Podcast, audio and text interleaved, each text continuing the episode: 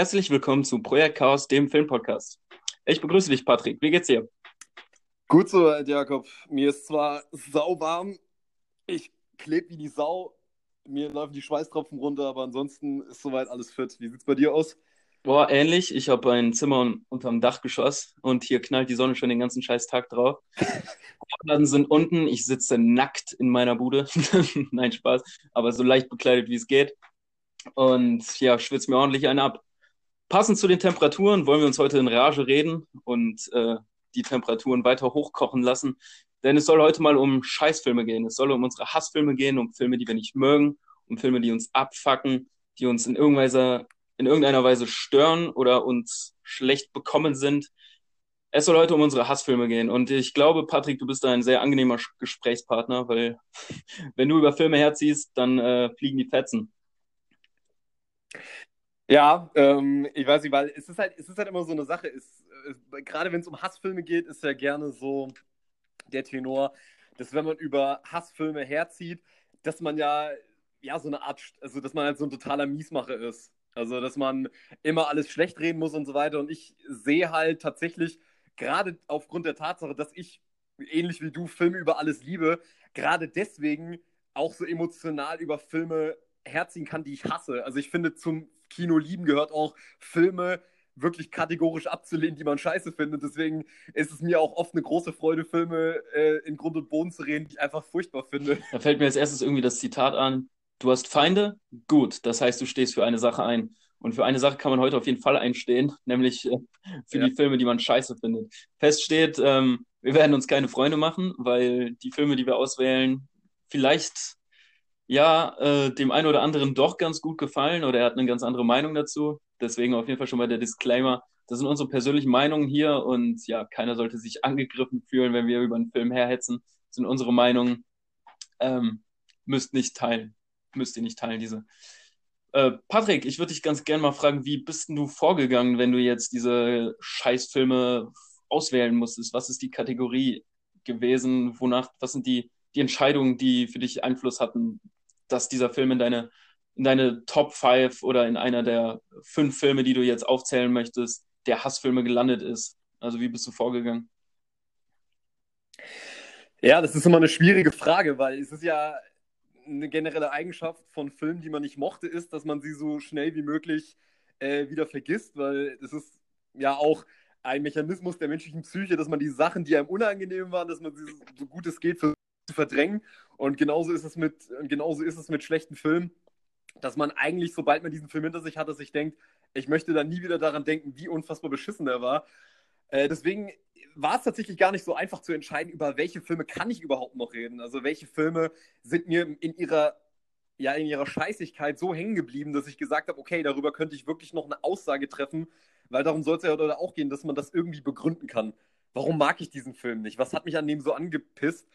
Und deswegen habe ich mir vor allem Filme rausgesucht, die jetzt nicht einfach nur schlecht sind, also die einfach qualitativ schlecht sind, die schlecht gedreht sind, die Schauspieler sind schlecht.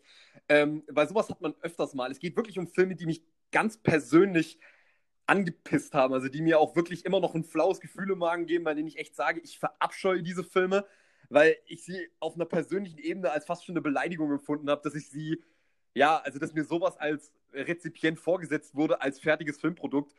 Und äh, so war meine Vorgehensweise, Filme zu suchen, die ich wirklich auf einer persönlichen Ebene absolut verabscheue. Ähm, und ich weiß nicht, wie bist du denn da vorgegangen? Hast du da eine andere äh, Herangehensweise? Ich glaube, ich bin ganz ehrlich vorgegangen. Äh, festzuhalten sei auf jeden Fall, dass das, ich finde, gar nicht so leicht war, jetzt wieder diese Filme rauszusuchen. Was sind Hassfilme? Erstens, weil, wie du schon sagst, Filme, die man schlecht findet, die sind einem mehr oder weniger meist egal. Und Filme, die einem egal sind, die vergisst man schnell. Ne, deswegen bin ich auch irgendwie so ein bisschen nach Erfahrungen gegangen, also äh, Filme als Erfahrung zu betrachten und diese Erfahrung, die mich einfach abgefuckt hat. Also, dass ich die überhaupt gemacht habe. Und äh, das hängt dann oft mit irgendwelchen Aussagen zusammen, die der Film getroffen hat, irgendwelche äh, Darstellungsweisen, also weißt du, wenn, wenn klassische Tropes irgendwie ausgereizt sind und man sie trotzdem wieder aufgewärmt aus der Mikrowelle vor, vor den Tisch ge, gelatzt bekommt und man sich einfach denkt, wieso verbringe ich gerade meine Zeit damit, diesen Film zu sehen? Ähm, Und ähm, ansonsten bin ich so ein bisschen ja nach, nach, vielleicht auch nach Genres gegangen, also wo ich einfach gesagt habe, diese Art von Filme, die fuckt mich ab oder äh, ich ver verstehe nicht, wieso man da auch nach dem, nach dem zigsten Mal noch seinen Spaß dran hat. Deswegen bin ich so ein bisschen, ähm, stehen, stehen die fünf Filme, die ich ausgewählt habe, wahrscheinlich für eine Richtung, für eine Art von Filmen und sind aber wahrscheinlich relativ austauschbar teilweise in ihrer Kategorie. Also das sind nur ähm, dann die, die ich davon gesehen habe und die bei mir auch irgendwie einen bleibenden Eindruck hinterlassen haben. Ne, weil insgesamt irgendwie schwierig zu finden, äh, Filme zu finden, die man wirklich hasst. Also, weil meistens sind mir dann schlechte Filme doch egal. Da muss es die Aussage sein oder das, oder die Erfahrung, die wirklich, die wirklich einfach nur stresst.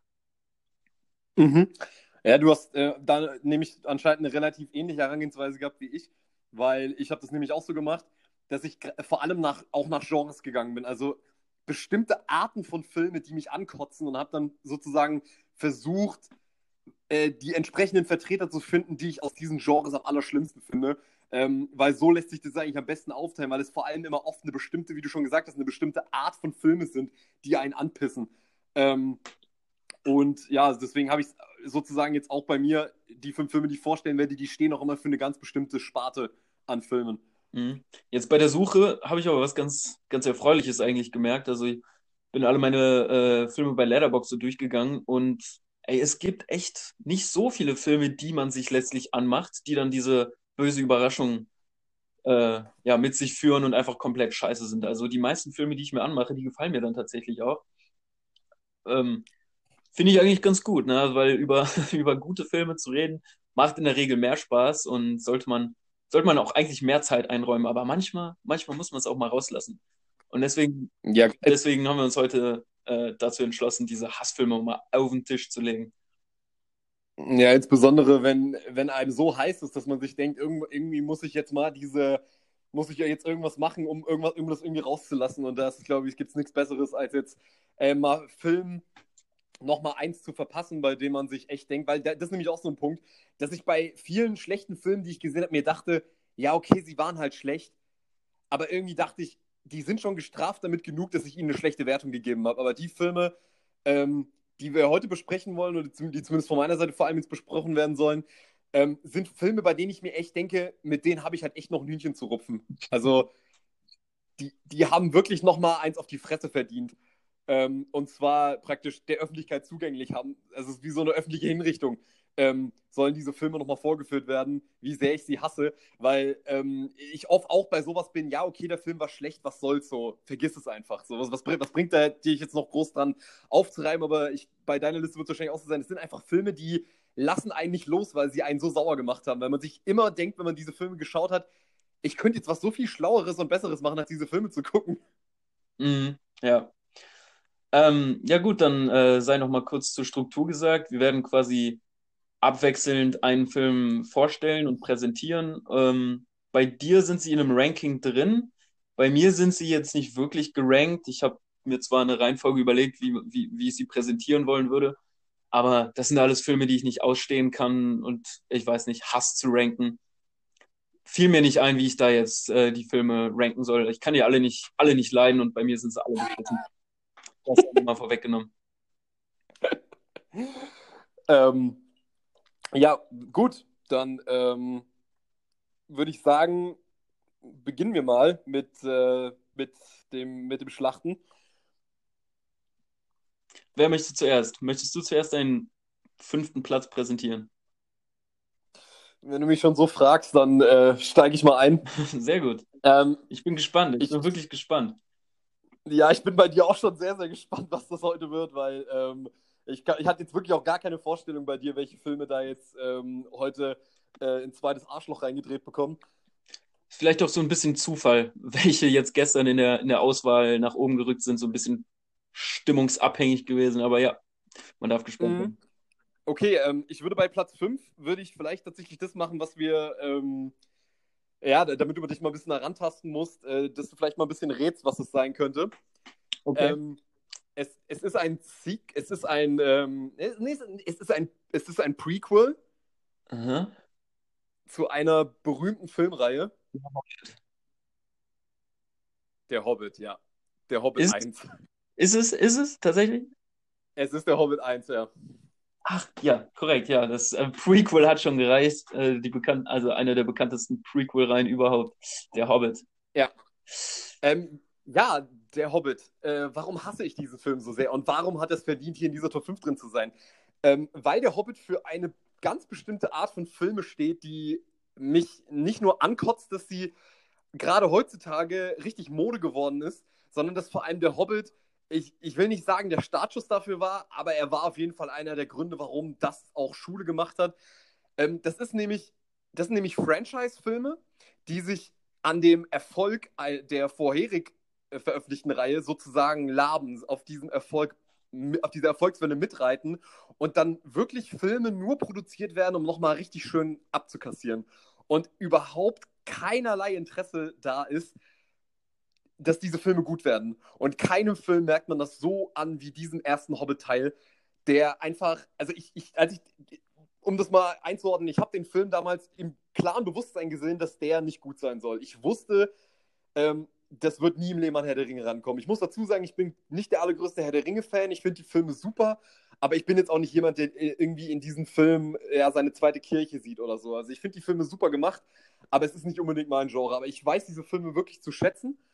Und dann habe ich mir den Hobbit angemacht und habe mir gedacht, okay, okay, ruhig bleiben, gib dem Ganzen einfach mal eine Chance. So. Und ich habe schon diese ersten Bilder gesehen und ich sehe halt einfach, alles ist erstmal mit CGI zugeklatscht. Mhm. Und du merkst halt einfach all dieses Herzblut, was in diesen Herr der Ringe-Filmen drin war, wo man wirklich gesehen hat, da wurden ganze Set-Welten aufgebaut, um wirklich eine organische Filmwelt aufzubauen. Dann siehst du in der Hobbit, wie einfach, also wo das gefühlt jeder, jeder Holzbarren CGI gemacht wurde. Und man da schon sich denkt, oh Gott, das wird nicht gut. Und ich habe, glaube ich, noch nie in meinem Leben Filme gesehen wie die Hobbit-Filme, die so unglaublich wenig Inhalt haben für ihre Lauflänge. Weil fast jeder dieser Filme geht drei Stunden und insbesondere der erste ist wirklich eine Frechheit in dessen, wie er deine Zeit verschwendet. Es dauert sage und schreibe 43 Minuten, bis, die, bis der Hobbit mit den Zwergen auf die Reise losgeht. Und was passiert bis dahin? Die Zwerge fangen an zu singen, Mhm. die Zwerge putzen Teller, die Zwerge labern irgendwelche Scheiße, die Zwerge gehen einfach nur auf den Sack. Bilbo Beutlin labert irgendeine Scheiße. Ähm, Gandalf labert nur Scheiße. Du kapierst überhaupt nicht, was soll diese ganze Geschichte jetzt hier. Und das geht halt die ersten 43 Minuten so, wo man sich denkt, das kann jetzt nicht euer verdammter Ernst sein. 43 Minuten sind, könnten schon die Hälfte von einem ziemlich guten 90-minütigen Film sein. Und dieser Film nimmt sich die Frechheit aus 43 Minuten Exposition, nicht mal Exposition, sondern einfach nur Laufzeitfüller mit drin zu haben, um dann danach mit einer videospielartigen äh, Film, äh, Aneinanderreihung von Sequenzen, die einfach nur, wie, gesagt, wie solche Level sind, die diese Charaktere durchschreiten müssen, die alle so unfassbar langweilig sind, weil einfach die Charaktere dich überhaupt nicht interessieren, die Action-Szenen viel zu künstlich aussehen, ähm, die Inter Geschichte keinerlei Interesse bei einem weckt, die, diese, die, der ganze Plot ist vollkommen, ich kann ihn nicht mal rezitieren, so, es ist einfach nichts hängen geblieben davon, was eigentlich der Sinn von diesem Hobbit, von diesem ersten Hobbit-Film war.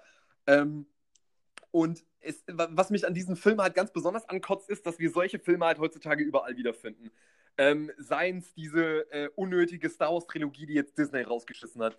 Äh, seien es die Remakes zu äh, etlichen alten Filmen wie Halloween oder Nightmare on Elm Street oder was weiß ich.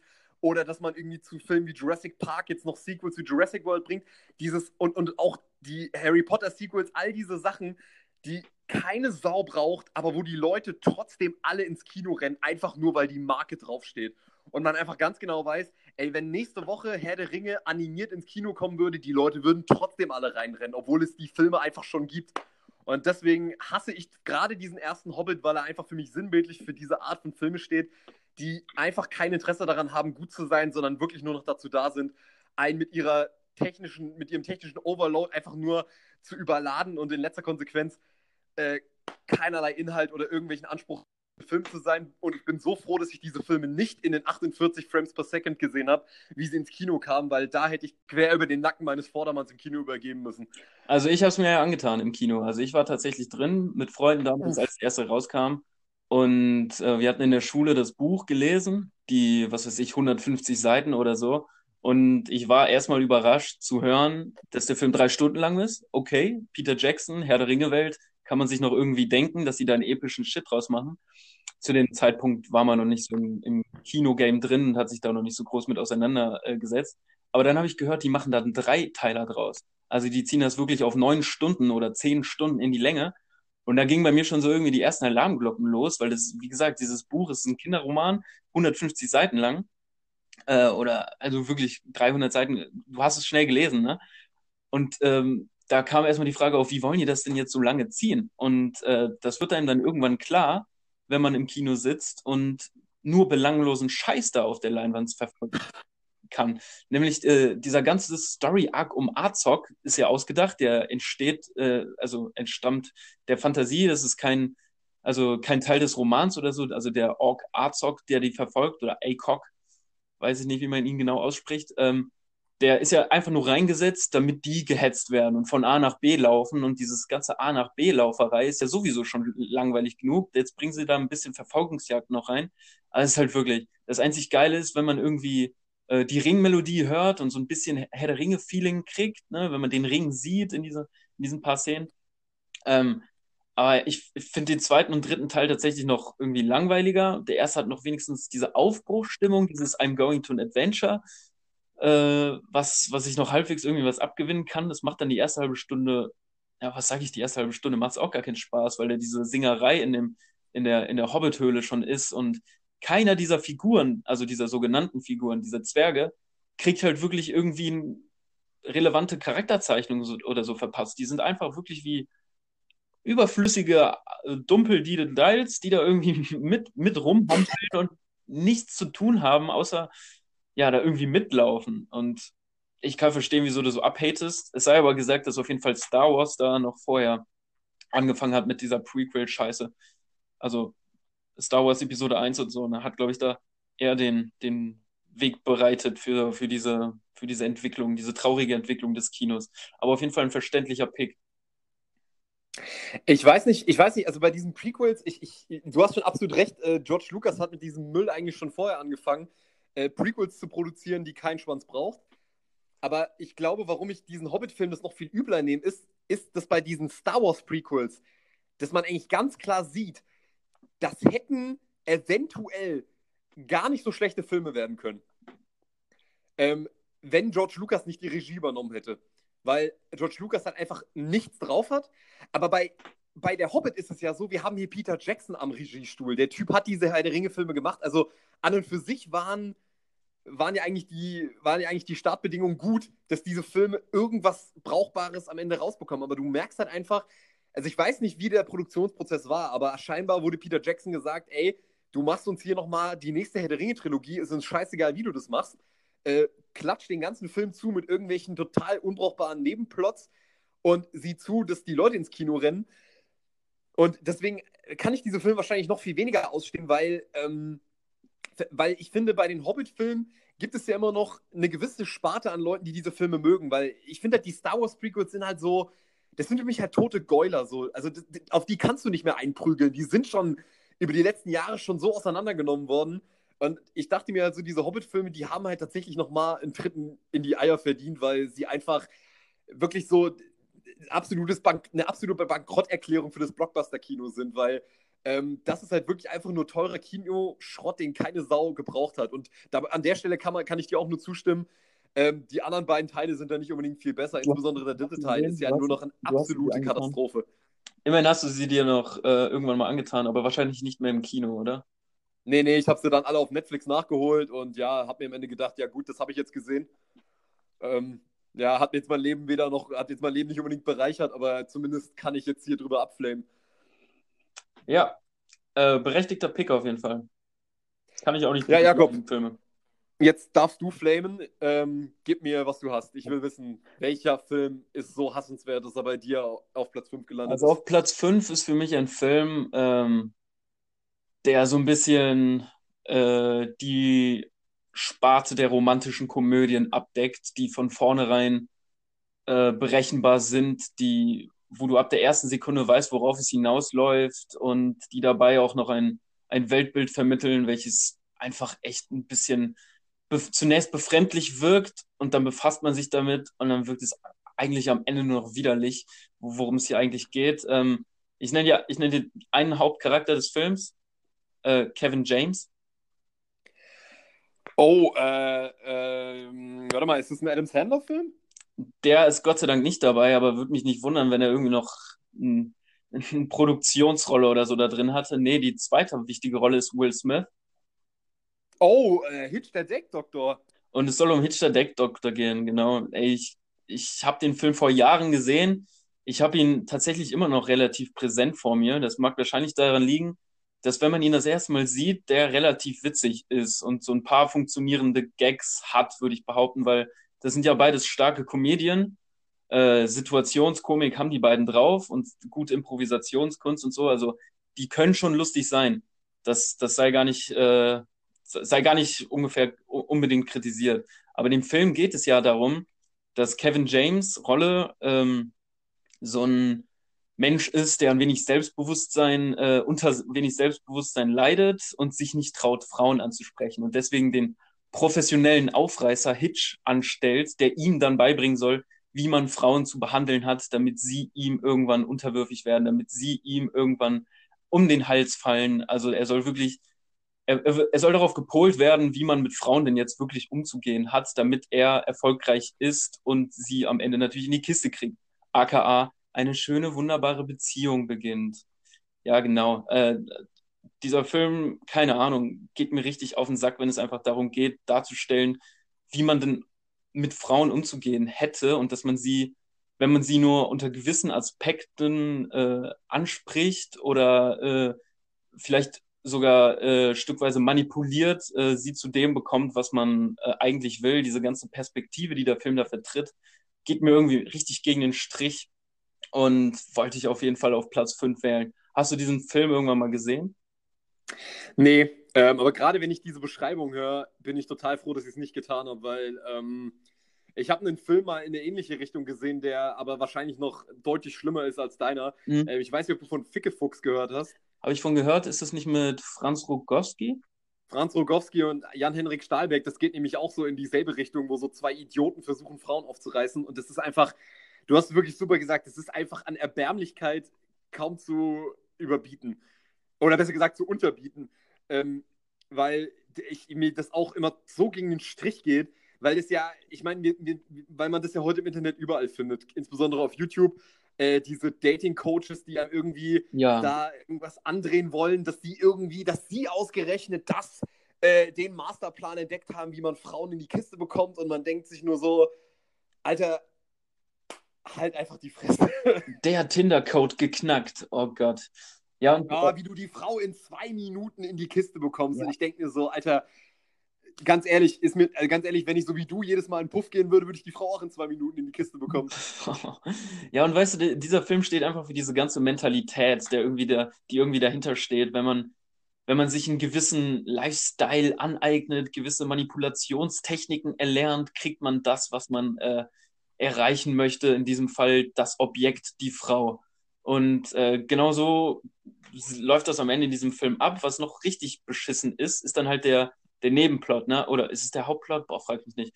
Auf jeden Fall ähm, ist ja Hitch der professionelle Date-Berater, der ist ja der Experte, ne? Er spielt das auch ganz cool, so ein bisschen George Clooney-haft, also so den weisen Typen, der immer einen ne, ne Tipp auf die, äh, einen guten Tipp in Anführungszeichen äh, parat hat.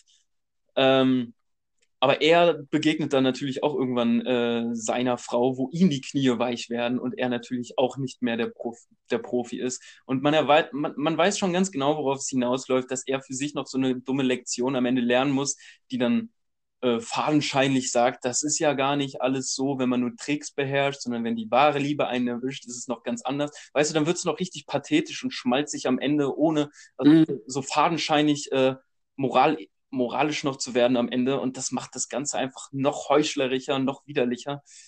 Ja, also Hitch der Date Doctor, ich weiß nicht, es ist lange her, dass ich den gesehen habe, aber irgendwie ein paar Sachen sind bei mir immer noch relativ präsent und diese ganze Mentalität, die dieser Film einem irgendwie unter die Nase bindet, geht mir gegen den Strich und deswegen romantische Komödien mit Objektivierung von Frauen oder als Ziel der Erreichung von Männern, so wollte ich den in meiner Hassliste drin haben. Das klingt, von dem, was ich bisher gehört habe, ist, hat dieser Film das auch äh, sich redlich verdient. Ähm, weil ich finde, so eine Haltung ist auch einfach, die, die ist, also die war noch nie zeitgemäß, aber jetzt, gerade jetzt ist sie einfach, es ist, es ist einfach nur ein Zeichen von völliger Ignoranz und Blödheit, wenn man so ein Bild immer noch vertritt, dass man als Mann sich einfach nur eine Frau sozusagen als, als Prestigeobjekt sich irgendwie selber anheftet äh, an seine eigene Geilheit. Ähm, das ist halt auch einfach, ja, das, das kann ich mich dir nur anschließen. Das ist einfach eine Haltung, da kommt mir einfach echt das kalte Kotzen. Und wenn Filme da dann auch noch irgendwo für diese, für diese widerwärtigen Charaktere die End suchen, dann muss ich wirklich sagen, dass der Autounfall echt komplett. Ja, weißt du, und dann gibt es auch diese ausgelutschte Trope, dass Kevin James irgendwo äh, irgendwas machen muss und äh, Will Smith im Ohr hat und der ihm genau sagt, was er denn zu oh. sagen hätte. Und ähm, naja, solche Geschichten halt. Okay, ähm, das wäre mein Platz 5 gewesen. Ähm, schreiten wir vor zu Platz 4 deiner Wertenliste. Was hast du drauf? Ja, ähm, so bei, beim nächsten Film werde ich mir schon die ersten Feinde machen, das weiß ich jetzt schon. Mhm. Ähm, ja, das ist ein Film, der auch für eine ganz bestimmte Sparte von Filmen steht, wo auch übrigens einer von deinen Lieblingsfilmen auch nochmal eine Rasur abbekommt. Oh, oh. Ähm, aber es ist, aber tatsächlich ist einer von deinen Lieblingsfilmen nicht dabei, aber er geht auf jeden Fall in dieselbe Richtung. Mein Film, äh, der jetzt auf Platz 4 ist, ist auch ein Film von einem Regisseur, den ich ganz persönlich wirklich vielleicht als meinen Nummer 1 Hassregisseur bezeichnen würde. Ähm, denn alle seine Filme sind einfach nur katastrophal beschissene Filme.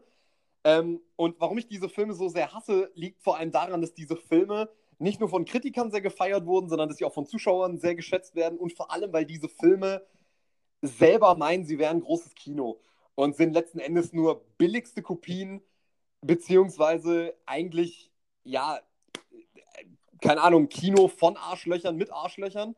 Ähm, und der Film ist Silver Linings Playbook von David O. Russell. Von welchem Regisseur? David O. Russell. David O. Russell. Silver Linings. Ja. Das ist der mit, ne, hier, äh, Jennifer Lawrence. Ja, Jennifer Lawrence und Bradley Cooper. Ähm, Habe ich gesehen.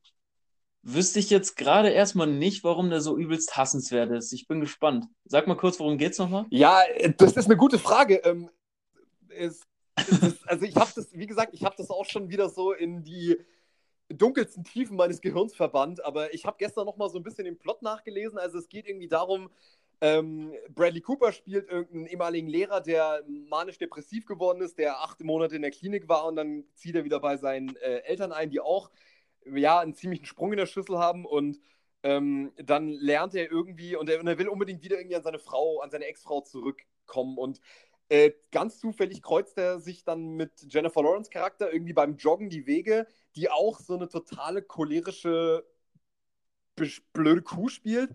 Ähm, und diesen beiden Oberwichsern gucken wir jetzt dabei zu, ähm, wie sie irgendeine Freundschaft entwickeln und ähm, es, ist, es geht irgendwie, da, ich, es ist eigentlich gar nicht so richtig zu sagen, worum es da eigentlich geht. Also irgendwie geht es darum, dass diese beiden Charaktere halt irgendwie psychische Probleme haben und dass sie dann durch die Kraft der Liebe irgendwie, irgendwie wieder gesund werden und sich wieder finden und ähm, es, der Punkt ist, was ich mit, mit, das große Problem, was ich mit diesem Film natürlich erstmal habe, ist, dass ich diese beiden Figuren erstmal wirklich absolut verabscheue. Also diese beiden Figuren sind dann halt einfach totale Wichser und das sieht man einfach ab Sekunde eins. Und man fragt sich natürlich schon von vornherein, was soll das? Warum soll ich einen Film, der darauf setzt, dass ich mit Figuren mitfühle und ihr Schicksal irgendwie ja verfolgen möchte, präsentiert mir zwei Figuren, bei denen ich mir denke, also wenn ich die persönlich kennenlernen würde, ich würde ganz schnell wieder vergessen, dass ich die jemals kennengelernt habe, ähm, weil ich sonst irgendwie den Glauben hatte. Woran liegt das? Was sind das? Was sind das für Figuren? Was macht sie so hassenswert und unsympathisch?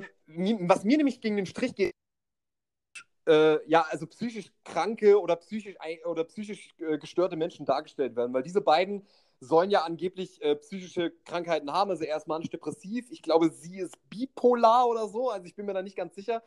Und mhm. mein Problem ist, ist so diese typische Hollywood-Darstellung, wie Leute dargestellt werden, die psychische Probleme haben. Nämlich, dass solche Leute immer, immer genauso sind wie diese beiden Figuren. Also so total psychisch erstmal, äh, also dass es so dargestellt wird, als wären diese Personen einfach menschlich auch absolut nicht zum, nicht zum Ertragen. Und was dieser Film halt will, ist, dass wir diese Figuren dafür mögen, dass sie so psychisch so schwierig sind und wir dann denken, ach, guck mal, die Armen, die können ja überhaupt nicht aus sich raus ähm, und müssen ständig immer rumschreien und ständig sich über jeden Scheiß aufregen und ständig mit irgendwelchen Leuten sich anlegen und irgendeine Scheiße labern und so weiter. Ähm, und das ist halt so eine Darstellung, die mir halt ultra gegen den Strich geht, ähm, dass Hollywood so psychisch gestörte Menschen immer darstellt, als wären das automatisch auch irgendwie Menschen, die auch automatisch totale Wichser sind. Also das, das, das ist einfach eine Darstellung, die mir total missfällt, die ich auch im Übrigen bei Joker ähm, auch total schwierig fand, dass da halt wieder dargestellt wird, ja, psychisch kranke Menschen sind dann am Ende die, die dann irgendwie mit der Knarre rumlaufen und, äh, äh, und, dann, und dann irgendwelche Amokläufe machen. Ähm, oft, sind, oft sind psychisch kranke Leute sind eben nicht die, die irgendwie totale Wichser sind oder die total ähm, gewaltbereit sind. Das sind eher die Leute, die wahrscheinlich das größte, das beste Herz haben und ähm, ja, liebenswürdige Menschen sind und die einfach nur unter ihren psychischen Problemen zu leiden haben. Aber die, bei diesen beiden denkst du dir einfach nur, ihr hättet echt eingesperrt bleiben sollen. Mhm. Scheint, als, äh, als würde, würde der Film darunter fallen, dass äh, Hollywood hier ganz klar mit Schablonen immer genau. arbeitet, genau. um, um Wiedererkennungswerte aufzubauen, um dann äh, das Publikum in eine gewisse Richtung zu lenken und das zu fühlen, was man gerade fühlen will. Ne, das ist ein ganz klassischer Trick. Man, man nimmt Bilder, die jeder kennt und fängt darauf seine Geschichte an, irgendwie zu erzählen, dass man direkt involviert ist und äh, verstehen kann, was gerade der Fall ist. Ne? Das ist natürlich inhaltlich äh, oft ein sehr kritischer Punkt. Und anscheinend bei Silver Linings katastrophal umgesetzt. Also wenn du, nur deine Figuren wirklich nur noch über die äh, als Defizit äh, dargestellte ähm, psychische Beeinträchtigung oder so ähm, ja, darstellst, dann dann ist das echt ein schwierig äh, zu verfolgender Film, kann ich mir auf jeden Fall vorstellen. Ja, also äh, das sind jetzt schon mal so diese grundsätzlichen Probleme, die ich habe. Also, dass mir diese Figuren halt total zuwider sind und auch alle anderen Figuren so total zuwider sind. Und ich muss auch einfach zugeben, ich hasse einfach Filme, wo sich Personen gegenseitig ständig anschreien und, ich, und das nicht irgendwie clever gemacht ist. Also ich meine, es gibt ja Filme, die sehr dialoglastig sind und wo die, die gerade darauf basieren, dass sich Leute ständig irgendwie in Argumentation miteinander stehen. Also bestes Beispiel, die zwölf Geschworenen. Ähm, mhm. Aber bei dem Film ist es einfach nur so, diese Leute regen sich über Sachen auf. Also es gibt zum Beispiel irgendwie so einen Nebenplot, dass der von Robert De Niro gespielte Vater von Bradley Cooper irgendwie glaubt, dass Bradley Cooper ihm bei Footballwetten Glück bringt dann nimmt er ihn irgendwie zu einem Footballspiel mit und irgendwas läuft da schief und er verliert die Wette und das Spiel wird auch verloren. Und dann gibt es ein ätzend langen Streites, Streitgespräch bei denen zu Hause, dass sein Sohn ihm irgendwie kein Glück mehr bringt und er sagt so, Hä, was soll das, du setzt mich zu sehr unter Druck oder was weiß ich. Also irgendwie so ein Gespräch, wo du einfach nur da sitzt. Die schreien sich nur an, ne? Die schreien sich alle immer nur an. Ja, und du denkst dir so, ey, ganz ehrlich, ganz ehrlich, ich, ich weiß nicht, was, was gucke ich mir hier eigentlich gerade an? Ich verstehe nicht, was das soll. So, diese Leute sind mhm. einfach nur egomanische, narzisstische Wichser.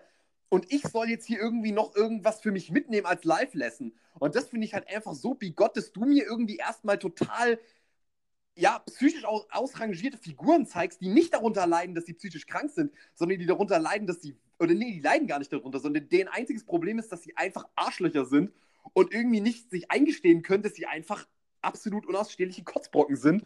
Und da steigst du halt einfach schon relativ früh aus. Und das ist einer dieser wenigen Filme, wo ich tatsächlich zwischendurch pausieren musste, weil ich das einfach nicht mehr ausgehalten habe.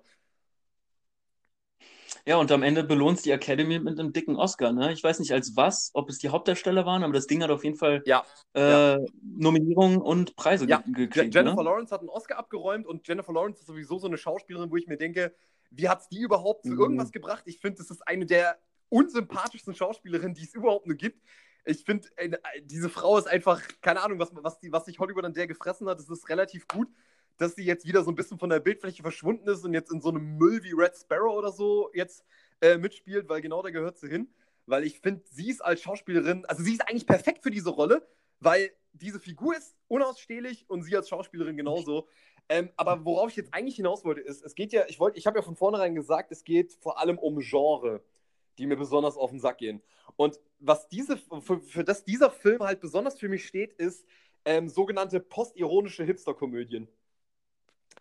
Das, Ah ja. das ist ein Genre, was ich einfach auf den Tod nicht ausstehen kann, weil ähm, es einfach mein riesiges Problem mit diesem Film ist. Also gibt es noch so ein paar besondere Beispiele, weil es müssten nicht mal unbedingt Komödien sein. Es geht allgemein um diese postironischen Hipster-Filme, wo es immer um Figuren geht, die, die irgendwie denken, sie hätten die Welt irgendwie mit irgendwie 16, 17 schon irgendwie komplett verstanden und meinen irgendwie, die ganze Welt müsste sich nur noch um sie drehen und sie hätten irgendwie alles verstanden und alle Figuren um sie rum sind einfach nur die größten Idioten, die diese Menschen nicht verstehen. Und da gibt es, eine, da gibt es ein paar Filme davon. Also äh, auch ein ganz, ganz schlimmer Vertreter davon ist Juno oder Juno oder wie der heißt. Mhm. Ähm, auch ein ganz, ganz schlimmer Film mit auch einer katastrophalen Hauptfigur, wo man sich so denkt, Mädchen, du hast einfach nur verdient, keine, einz keine einzige Person auf diesem Planeten zu haben, die dich irgendwie mag. Weil es, weil, oder, und da muss ich jetzt leider wirklich, leider, Jakob, Ich weiß, welchen Film du nennen wirst. Ähm, The Perks of Being a Wallflower ist wahrscheinlich auch der, der dir da als erst, nächstes einfällt, oder? der, der, bei dem muss ich tatsächlich sagen, der fällt auf jeden Fall auch in diese Sparte, aber mit dem kam ich tatsächlich sehr gut klar, muss ich sagen. Ähm, Ach, krass, okay, interessant. Ihm, ich kam, Ja, mit- ich kam sondern, mit ihm zumindest besser zurecht als mit diesen anderen Filmen, weil diese Figuren immer noch so eine, so eine gewisse Form von Self-Awareness hatten. Weißt du, die wussten, dass sie jung sind und noch nicht alles wissen. Also auf eine gewisse Art und Weise. Aber aber Lady Bird. Lady, Lady Bird hatte auch dieses Problem, aber da auch noch okay, war es auch noch okay. Aber ein Film, den ich ganz, ganz schlimm finde in dieser Regade, ist auf jeden Fall Into the Wild. Into the Wild. Ähm, Okay, krass. Also, Ja. ist, Jakob, ich meine, wir wissen, äh, das ist einer deiner Lieblingsfilme, aber gerade bei dem Film war auch so mein Riesenproblem. Das ist so ein reicher, verzogener Bengel, der irgendwie meint, er hätte das Leben jetzt verstanden und er würde irgendwie ein großer, ja, ein großer Rebell sein oder irgendwie, äh, irgendwie besonders erwachsen sein, indem er jetzt seinen Rucksack packt und einfach in die Wildnis geht und da irgendwie nach der großen Wahrheit sucht. Und äh, das Einzige, was der Typ eigentlich macht, ist, dass er seine Eltern, die ihn eigentlich über alles lieben, die vielleicht nur ein bisschen arg ja, arg ein bisschen in ihrer reichen Welt leben und äh, vielleicht ihn nicht ganz verstehen, aber dass er seine Eltern halt praktisch so damit bestraft, dass er einfach weggeht und sie sozusagen, ohne ihnen was zu sagen, einfach hinter sich lässt, ist halt auch für mich so dieses Beispiel von Filmen, wo ich mir denke, ja, es geht hier nur um irgendwelche Leute, die irgendwie meinen, die ganze Welt drehe sich nur um sich und bei Silver Linings Playbook finde ich es ganz besonders schlimm, weil es halt erwachsene Menschen sind. Also, weißt du, bei diesen ganzen Teenie-Filmen kann ich das in einer gewissen Art und Weise noch irgendwie verkraften, weil ich mir denke, okay, es sind junge Leute, ähm, wir waren alle mal jung, wir wissen, wie das ist, wenn man irgendwie so ein bisschen, was weiß ich, man hat einmal ein Buch gelesen, was irgendwie mal ein bisschen schlauer war als, ähm, als, das, als so ein 0815 YouTube-Video. Man denkt sofort, ah ja, okay, ich hab, bin jetzt irgendwie viel schlauer als alle Leute in meinem Alter. Kann ich verstehen. Aber gerade bei sowas wie Silver Linings Playbook finde ich es so unfassbar schrecklich, mir das anzugucken, weil es sind halt echt erwachsene Leute, die schon über 30 Jahre sind und sich immer noch benehmen, als wären sie verdammte 14-jährige Teenager. Und das sich halt zwei Stunden zu geben, fand ich einfach absolut unausstehlich. Und, und natürlich hat mich den Film noch mehr hassen lassen, dass er halt ähm, sozusagen dann noch mit Preisen überhäuft wurde. Aber fällt der auch unter diese Hipster-Schiene? Absolut. Für mich absolut. Also Okay. das ist, äh, das ist für mich auch so totale Hipstergrütze. Na gut, weil ähm, Perks of Being a Wallflower, Into the Wild, äh, da kann ich da, da, da gehe ich da so ein bisschen mit d'accord. Bei Silver Linings habe ich das jetzt gar nicht das Gefühl gehabt, eben weil es diese Erwachsenen sind, dass da von Hipster für mich erstmal wenig zu spüren ist. Aber gut, bei äh, mir ist das schon lange her. Ebenso wie mein Watch von Into the Wild übrigens. Ne? Also als ich ihn damals gesehen habe, war es ein äh, sehr bewegender Film, der diese Aufbruchsstimmung, dieses Ich muss jetzt was erleben Gefühl ähm, äh, für mich äh, wie kaum ein anderer Film verkörpert hat und deswegen hat der einen, äh, einen hohen Stellenwert bei mir. Ich weiß nicht, ob ich, ob ich den heute noch so äh, voller Liebe entgegenblicken würde. Aber egal. Ja, Interessanter Pick und auf jeden Fall nachvollziehbar, dass man diese, diese Trope der Darstellung äh, von psychischen Problemen mal anspricht, finde ich gut, gefällt mir. Ja, weil es, ähm, wo mir gerade einfällt, ähm, welche Filme da auch noch sehr gut in die Sparte äh, passen von diesen Filmen, wo es auch um Figuren geht, die äh, total, also einfach völlig unausstehlich sind und die einem trotzdem so eine Lebensweisheit mitgeben wollen. Das ist jetzt auch noch einer deiner Lieblingsfilme, Ferris macht blau. Finde ich auch ganz schlimm Vertreter davon. Ähm, und äh, auch ganz furchtbar fand ich äh, das Schicksal ist ein mieser Verräter. Das Schicksal ist ein mieser Verräter. Boah, das klingt schon echt nach einem furchtbaren Titel. Der ist, Im Englischen klingt der doch bestimmt einfach ganz anders, oder? Ja, äh, The Fault in Our Stars. Äh, dieser Film mit Ansel Elgort. Okay, ja, habe ich nicht gesehen. Das ist bestimmt so eine Krebs, das ist bestimmt so eine dieser Krebsgeschichten, ja, ne? Ja, ähm, ja, das ist, das ist auch eine eigene Kategorie für sich.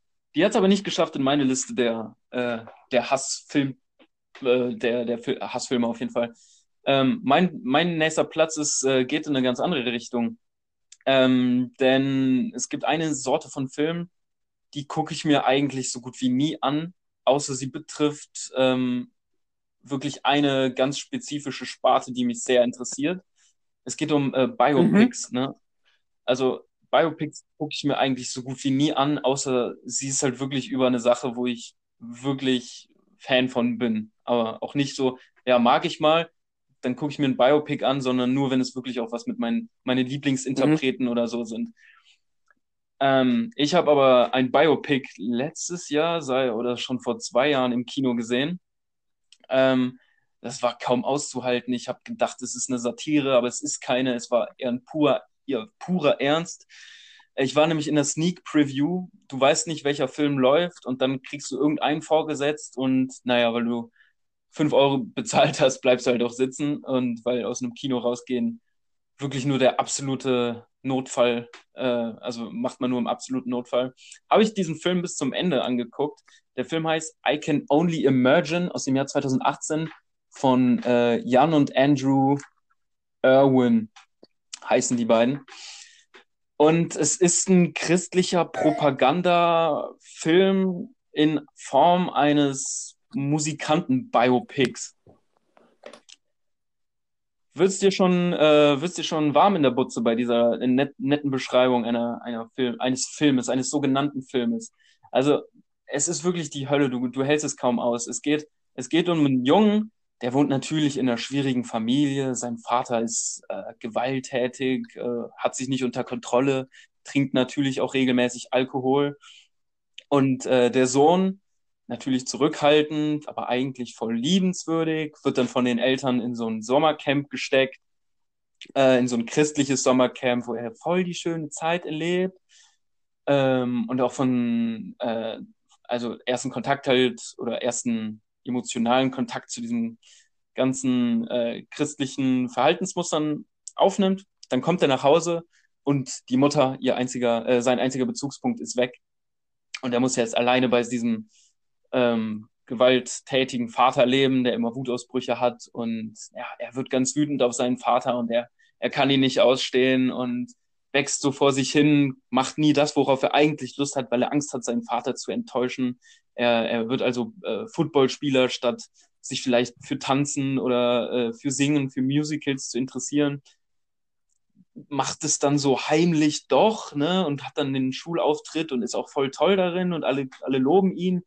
Ähm, doch sein Vater ist natürlich wütend. Ne? Und wie man sich das so vorstellen kann, er ist dann irgendwann erwachsen, hat die Schule fertig und äh, geht weg, geht weg aus dem, aus dem Kaff und will mit seiner Band durchstarten. Kriegt es aber irgendwie nicht auf die Reihe, macht ein paar Wettbewerbe mit, man erlebt diese klassische Aufstieg- und Fallgeschichte so ein bisschen oder diese, man versucht durchzukommen, durchzubrennen Geschichte, aber irgendwo fehlt halt das Talent und dann fährt er nach Hause, weil er hört, sein Vater ist jetzt an Krebs ey, doch Krebs wieder. Na gut, äh, sein Vater leidet unter Krebs und ähm, auf dem Sterbebett sagt sein Vater dann, es tut ihm leid. Und äh, die Hauptperson Bart, Bart Miller, sagt dann, okay, ich verzeihe dir.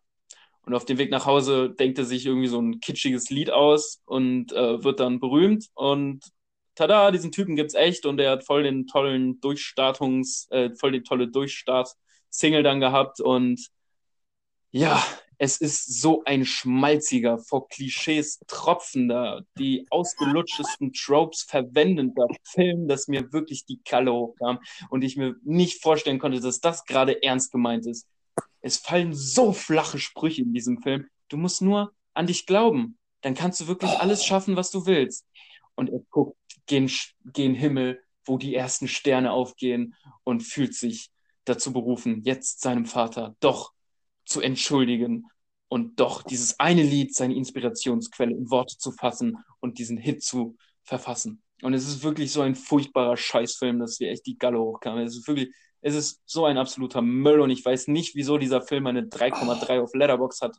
Ich weiß nicht, wieso dieser Film, der 6 Millionen Dollar gekostet hat, fast 90 Millionen eingespielt hat. Ich weiß nicht, welche warmherzigen Christen sich bei diesem Schund wirklich gerührt fühlen und sich denken, ja, endlich spricht's mal jemand aus und wenn man nur fest genug dran glaubt, an Gott, dann wird sich schon alles richten. So ein Schwachsinn habe ich wirklich noch nie im Kino gesehen. Und ich dachte mir, wer sucht diesen Film überhaupt aus für eine Sneak Preview? Das ist so eine billige Propaganda und Werbung. Am Ende kommt sogar noch so eine Werbetafel, glaube ich. So von wegen, äh, werde jetzt Mitglied in der Kirche äh, oder melde dich bei deinem Pfarrer oder so. Dreck wird wirklich am Ende noch eingeblendet. Und also ich kann es wirklich nicht verstehen, wieso man so einen Film in seine Sneak Preview wählt. Es war so ein Scheißdreck. Ich war selten so abgefuckt nach dem Film, muss ich ehrlich sagen. Jakob, es freut mich, dich so emotional zu hören. Es ist wirklich, äh, ich habe ein breites Grinsen auf dem Gesicht.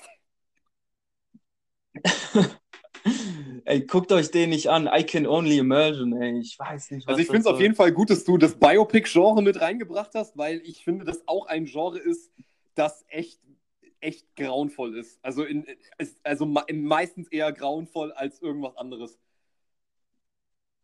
Mhm. Ich habe auch nicht viele gesehen, ne? weil irgendwie immer, wenn ich sie sehe, sind sie so aufgebaut wie dieser Film. Jetzt nicht ganz so schlimm, weil dann ohne propagandistische christliche Emission.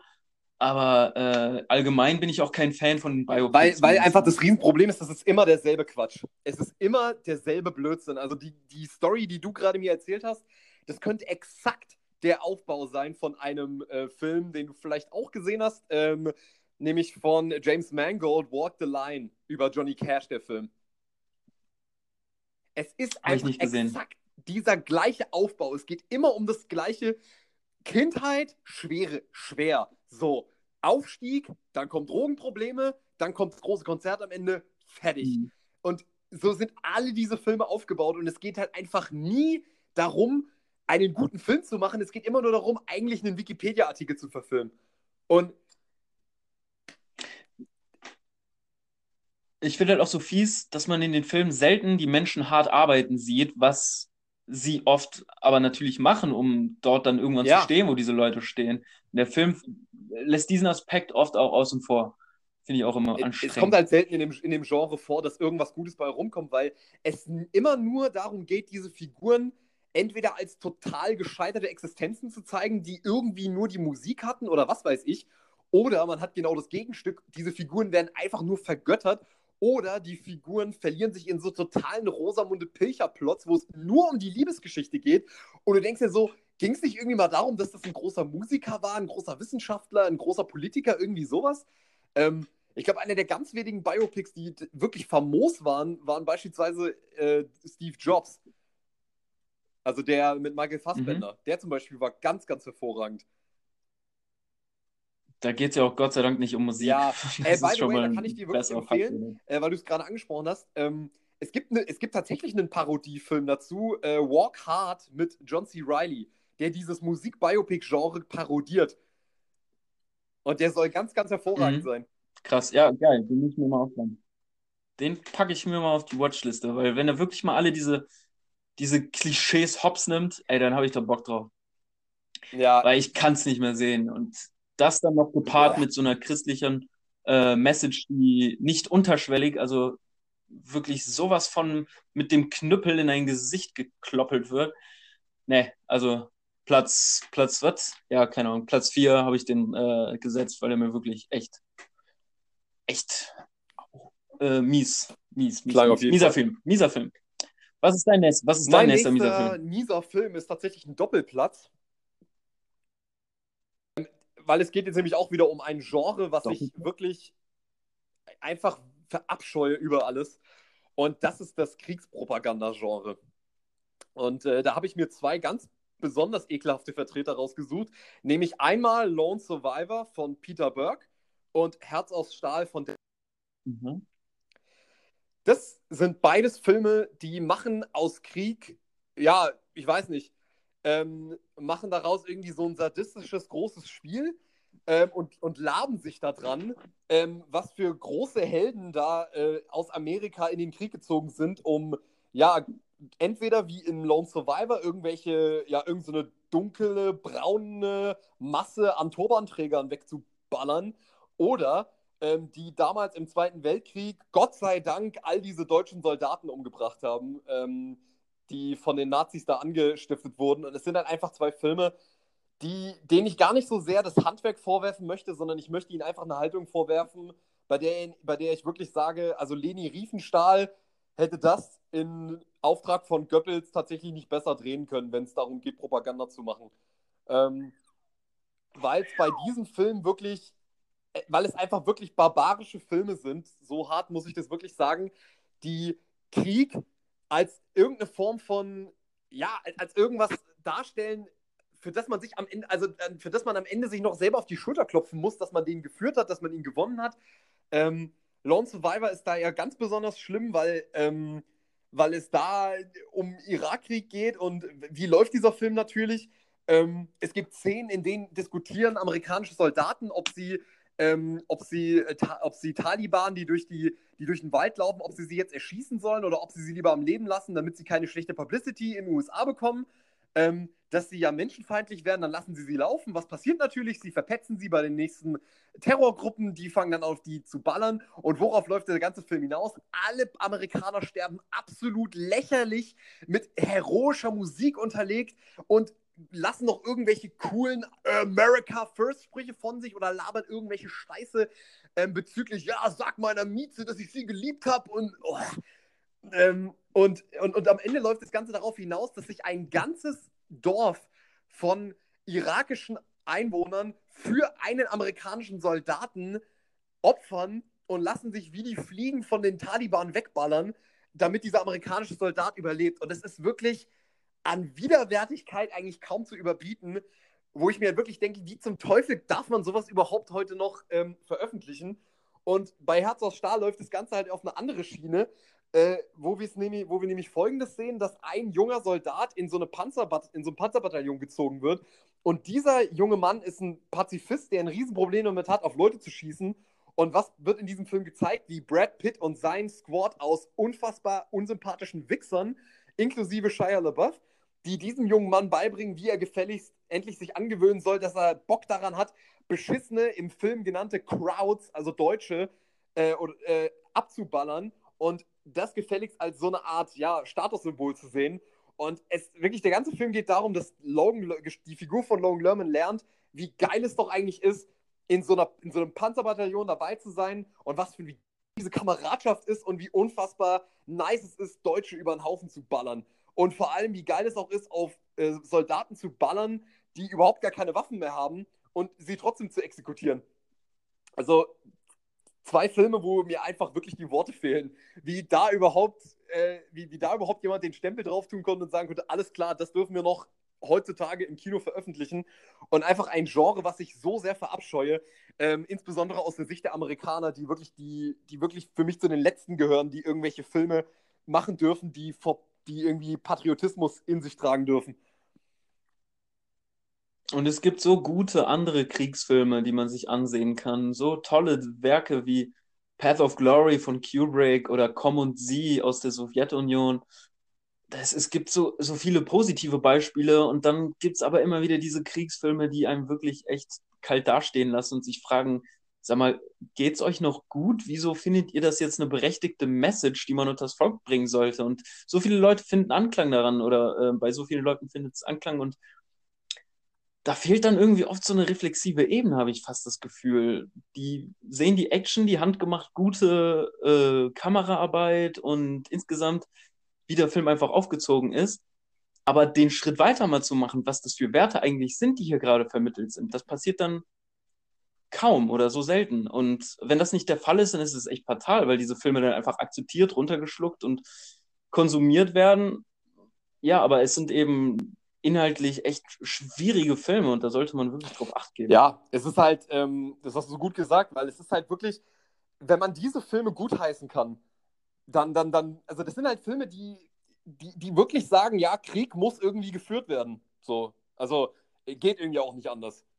Und das ist halt einfach so eine Haltung, mhm. die ich einfach so zum Kotzen finde, weil wie du schon gesagt hast, es gibt so unglaublich gut und gute und reflektierte Vertreter in diesem Genre, wirklich welche der besten Filme, die je gemacht wurden, ähm, sei es ein Apocalypse Now, ein Full Metal Jacket, ein, äh, ein Jarhead, City of Life and Death. Es gibt, es gibt so viele, der schmale Grat, es gibt so viele Vertreter, die in diese, in diese Thematik Krieg wirklich eine Dialektik reinbringen und wirklich aufzeigen, die, die deutlich mehr auch zeigen als einfach nur Krieg ist schrecklich, sondern die auch zeigen, ähm, was, was eigentlich dahinter steckt, hinter dieser, ähm, also, wie, also gerade Apocalypse Now, was Apocalypse Now zeigt, wie viel mehr noch hinter diesem, hinter diesem, hinter diesem Krieg steckt.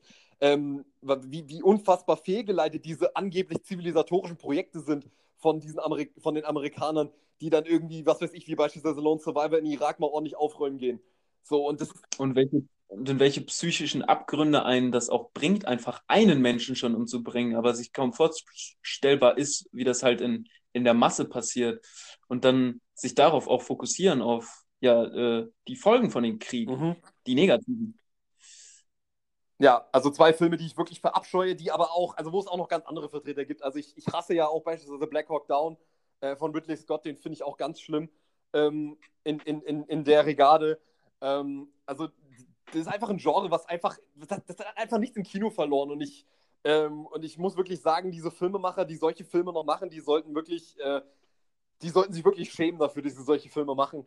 Und ja, äh, ich denke, mehr habe ich zu diesem Film nicht zu sagen. Die soll, also mein Problem mit dem Film soll die sich selbst erklären, dass ich diese Filme halt für Kriegspropaganda halte. Ich meine, es gibt ja auch, ich, ich möchte jetzt nicht jedem vorwerfen, der diese Filme mag, dass sie gleich Kriegs befürworten, aber ich würde, also ich würde sozusagen den Appell an die Leute rausgeben, hinterfragt wirklich, was ihr da seht. Krieg ist nicht einfach Action-Film gucken und ähm, irgendwie ein bisschen Panzergeballer, sondern äh, das ist, da, da, steckt noch viel, viel mehr dahinter.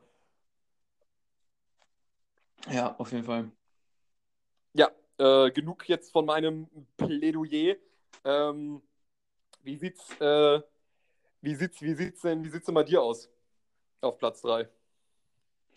Ja, ich gucke auf meine Liste und merke, dass sich so ein bisschen eine Art roter Faden erkennen lässt, denn mein äh, dritter Film hat wieder viel mit Musik zu tun, die ich einfach nicht ausstehen kann. Also äh, mein Film ist sehr Musik, äh, musical-lastig. Es ist gefüllt von Gesangseinlagen, es ist gefüllt von Tanzeinlagen und das Ganze noch eingemantelt in ein überborderndes Drama. Mein Film ist von Lars von Trier aus dem Jahr 2000, der Film Dancer in the Dark, den ich wirklich überhaupt nicht ausstehen kann. Ganz kurz, ähm, kannst du mitreden? Hast du dir den angetan? Ich, ich, ich habe hab hab damals deine Wertung gesehen und ich dachte mir, okay, gut, Dancer in the Dark brauche ich mir jetzt auch nicht mehr angucken. Ja, die Sache ist ja die, dass der Film bei den Kritikern wirklich äh, über alles gelobt wird und äh, blind wie ich bin, dumm wie Brot, habe ich mir den natürlich einfach angemacht, ohne mich irgendwie damit vorher auseinanderzusetzen, was Lars von, also ich, ich, ich kenne Lars von Trier, ich habe auch schon Film von Lars von Trier gesehen, dazu gehören unter anderem äh, Nymphomaniac. Aber, also ich wusste, dass der Typ auf jeden Fall äh, mit den Grenzen spielt immer. Also er versucht immer die Grenzen auszuloten und den auch gerne den äh, Rezipienten äh, an seine Grenzen bringt und versucht zu verarschen, vielleicht auch in gewisser Hinsicht.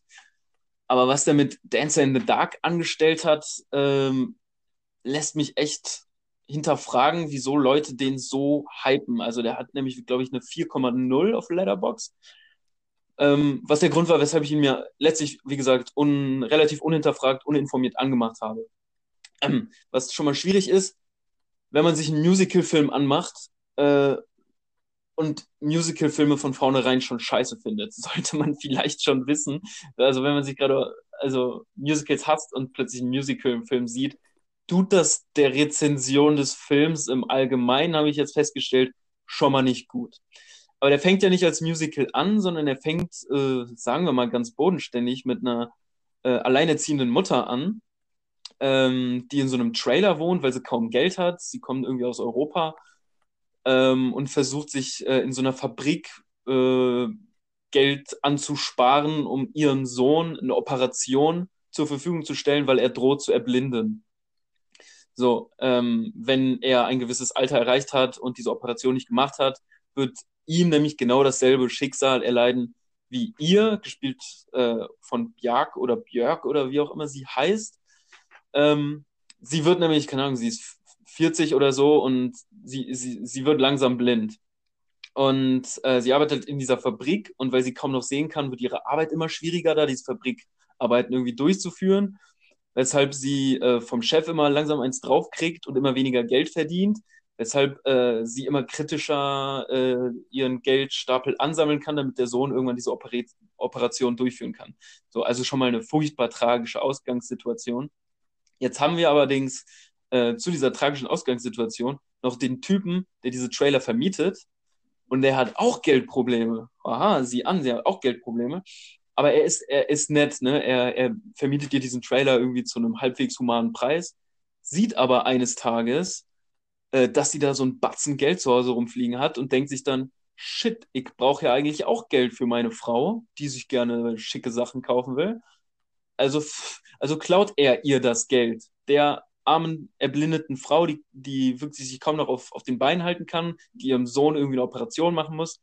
So, und das ist schon der erste Punkt im Film, wo man so hart schlucken muss, weil er so versucht, aufgesetzt, noch einen, aus dieser dramatischen Situation, noch eine dramatische Situation draufzulegen, ähm, dass man sich schon denkt, okay, das wird anstrengend. Aber das ist wirklich nur die erste Stufe dieses Films. Ähm, denn es wird noch viel schlimmer. Ne? Äh, sie erschießt dann wen und wird deswegen angezeigt. Die ganze Welt hält sie für eine Psychopathin und äh, sie landet im, im Dreck und am Ende kriegt ihr Sohn nicht mal mehr die Operation und du wirst wirklich Stück für Stück malträtiert als Zuschauer mit äh, so aufgesetzt und absichtlich überbrodelten Drama-Element, dass du das wirklich irgendwann nicht mehr ernst nehmen kannst und dir denkst, Leute, das ist doch jetzt eine Farce, das ist doch nicht mehr, das ist doch nicht das macht, es hatte keine, es, es gibt keine Werte, die das irgendwie positiv für mich besetzen. Und dann, dann kommen noch folgende Sachen hinzu. Die Art, wie der Film nämlich gedreht ist, ist in diesem Dogma 95 Prinzip. Da hat sich, da hat sich Lars von Trier nämlich mit äh, Winterberg, ja, heißt Thomas Winterberg. der andere Regisseur, äh, zusammengesetzt und so ein, so ein Prinzip äh, sich ausgedacht, ja, wir nehmen alles, was Spaß macht an Filmen lassen das weg und drehen dann Filme so.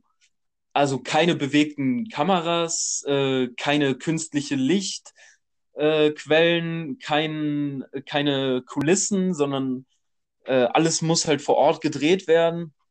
Und äh, ja, also das, der, der Film ist optisch eine absolute Zumutung. Der Schnitt ist war, war geisteskrank. Also ich verstehe nicht, an manchen Szenen wird dann wirklich einfach eine Szene doppelt gespielt sodass du dir denkst, okay, es wird jetzt, du hast, habe ich, hab ich gerade kurz geschlafen oder hat der Regisseur kurz geschlafen, als er im Schnittraum saß? Es wird irgendeinen Sinn haben, warum das so, warum das so gestaltet ist. Aber es ist absolute Qual, sich diesen Scheiß über fast zwei Stunden oder über zwei Stunden lang reinzuziehen. Das Ende ist dann auch nochmal sowas von drüber boah, ey, ich kann dem nichts abgewinnen. Es war für mich eine pure Quälerei und es sollte wahrscheinlich eine Quälerei sein, aber das macht es irgendwie nicht weniger er erträglich, wenn der Regisseur mir sagt, ja, jetzt kommt eine übelste Quälerei, mach dich drauf gefasst. Dann ist es am Ende immer noch eine Quälerei und ich weiß nicht, wieso Leute darauf so abgehen oder was ich oft gelesen habe, ah, dann auch, dass es wirklich die Leute berührt und sie es todtraurig finden. Ich finde, das ist so aufgesetzt und drüber groschenromanhaftig aneinandergereihte Plotpoints, die irgendwie dich nur dazu bringen wollen, am Ende in Tränen auszubrechen, was aber bei mir einfach nicht funktioniert hat. Ich war nach 30 Minuten so durch mit diesem Film. Naja. Kann ich nicht leiden. Also, äh, dein, Riesen, dein Problem ist halt diese Misery Porn. Misery Porn, ja. Gutes Wort. Das trifft, glaube ich, ganz gut. So, wir, wir, wir, wir geben uns gar nicht erst die Mühe, einen Charakter zu schreiben, der irgendwelche Eigenschaften hat, sondern wir machen, wir bauen den Film einfach so auf, dass wir alle Leute um diese Person rum so unfassbar unsympathisch machen, dass man diese Figur automatisch mögen wird. Das ist halt so ein ganz, ganz billiges Prinzip. Ja, das ist auf jeden Fall ein großer Faktor. Hinzu kommen dann so Szenen, also sie möchte halt auch Tänzerin werden als Hobby, aber sie kann halt nicht tanzen, sie kann ja nicht mal leider sehen und alle um sie herum äh, wollen sie dann irgendwie trotzdem dazu ermutigen, ja, mach doch ruhig diesen Tanz. Und es sind so furchtbare Cringe-Szenen, die auch wirklich in die Länge gestreckt sind. Hinzu kommen halt diese Musical-Einlagen, die minutenlang dauern und ähm, dann stilistisch auch diesem Dogma-Prinzip völlig konträr gegenüberstehen. Also da sind wirklich extra künstliches Licht, da werden bewegte Kamerafahrten und so. Es ist alles wirklich auf äh, 110 Prozent gestellt. Und ähm, die Lieder sind schlecht, der Gesang ist albtraumhaft, die Tänze sind unästhetisch. Ach, nee, also ich weiß nicht, wer Spaß oder wer das emotional findet. Ich kann dem nichts abgewinnen. Gar nichts. Ich kann aber auch dein Riesenproblem mit diesem Dogma 95 äh, verstehen, weil ich habe ähm, ich habe vor kurzem habe ich den Film Das Fest von Thomas Winterberg gesehen, der auch mm. in diesem Dogma 95 Prinzip gedreht wurde und ich habe bei den ersten drei Sekunden, bei den ersten Sekunden habe ich gedacht, das ist jetzt ein Witz, oder? Das sieht aus wie mit so einer mit so einer Videokamera aus den 90er Jahren, mit dem man Familienaufnahmen aufgenommen hat, gedreht. Und mm. Ich muss aber sagen, der Film ist trotzdem grandios gewesen. Ich weiß nicht, wie der Film es geschafft hat, mich trotzdem so abzuholen ähm, und so wahnsinnig zu beeindrucken. Aber trotzdem, dieses Dogma 95-Prinzip, also wenn das nicht, wenn das halt auch, wenn der Film dir schon auf den Sack geht und dann du dich noch mit diesen unfassbar hässlichen Bildern auseinandersetzen musst, dann kann ich schon verstehen, dass du den Film so unfassbar hast. Mhm. Ja, ähm, so viel zu Dancer in the Dark. Äh, Musical-Fans werden bestimmt anderer Meinung sein als ich. Bin ich aber nicht, juckt mich nicht. Ähm, stattdessen es weiter mit deinem nächsten Platz. Ja, Platz zwei. Jetzt kommen wir wirklich in die Gefilde, wo der Hass eigentlich kaum noch in Worte zu fassen ist. nee, bei mir ist, glaube ich, der größte Hasspunkt äh, gerade erreicht. Okay, also du, also du praktisch, du, du gehst jetzt wieder ein bisschen runter, während ich mich jetzt absolut in Rage rede. Ja, so sieht's aus. Na, dann lehn dich zurück und genieß die Show. ähm, ja, mein nächster Film äh, gehört auch zu einer Sparte von Filmen, die ich, äh, ja, wo ich sage, die sind für mich noch schlimmer als so total plumpe Kriegspropaganda wie äh, Lone Survivor und Herz aus Stahl. Ähm, das sind nämlich Filme, die tatsächlich überall beklatscht werden, die äh, große Fanbases haben, die wirklich gemocht werden und wo, ja, wo Leute auch für kampieren würden, dass diese Filme wirklich äh, progressiv und super sind.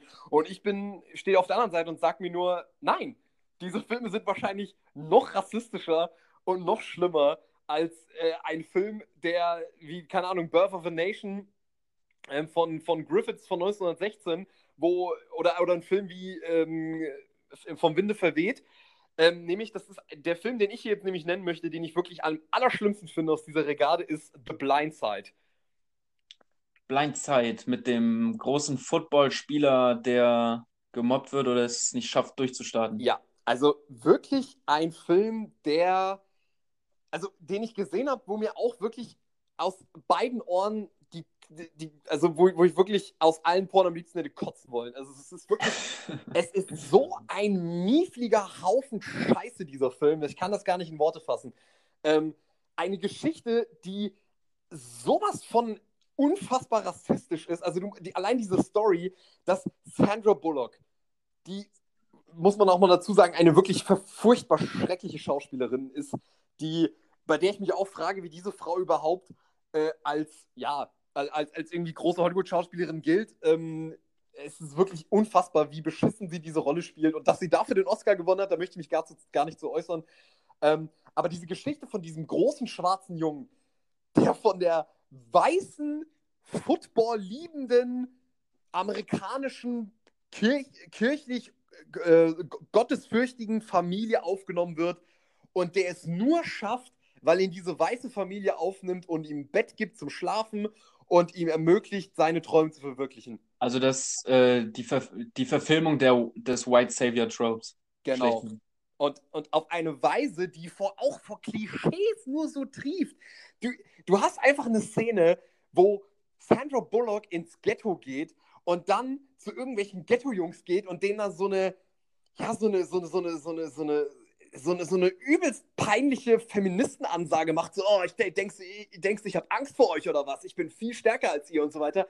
Und boah, du stehst da neben dran und denkst so, boah, Leute, das ist sowas von peinlich, vor allem, weil, weil mir auch diese, Perspekt diese Perspektive so auf den Sack geht, dass Sandra Bullock als, als weiße High Society Dame zu Leuten aus dem Ghetto geht und denen sagt, dass sie, also sie gibt ihnen sozusagen die Schuld, dass dieser große schwarze Junge äh, so ein schlechtes Leben hatte. Dabei ist ja das Problem, warum dieser Junge aus dem Ghetto kommt und nichts hat.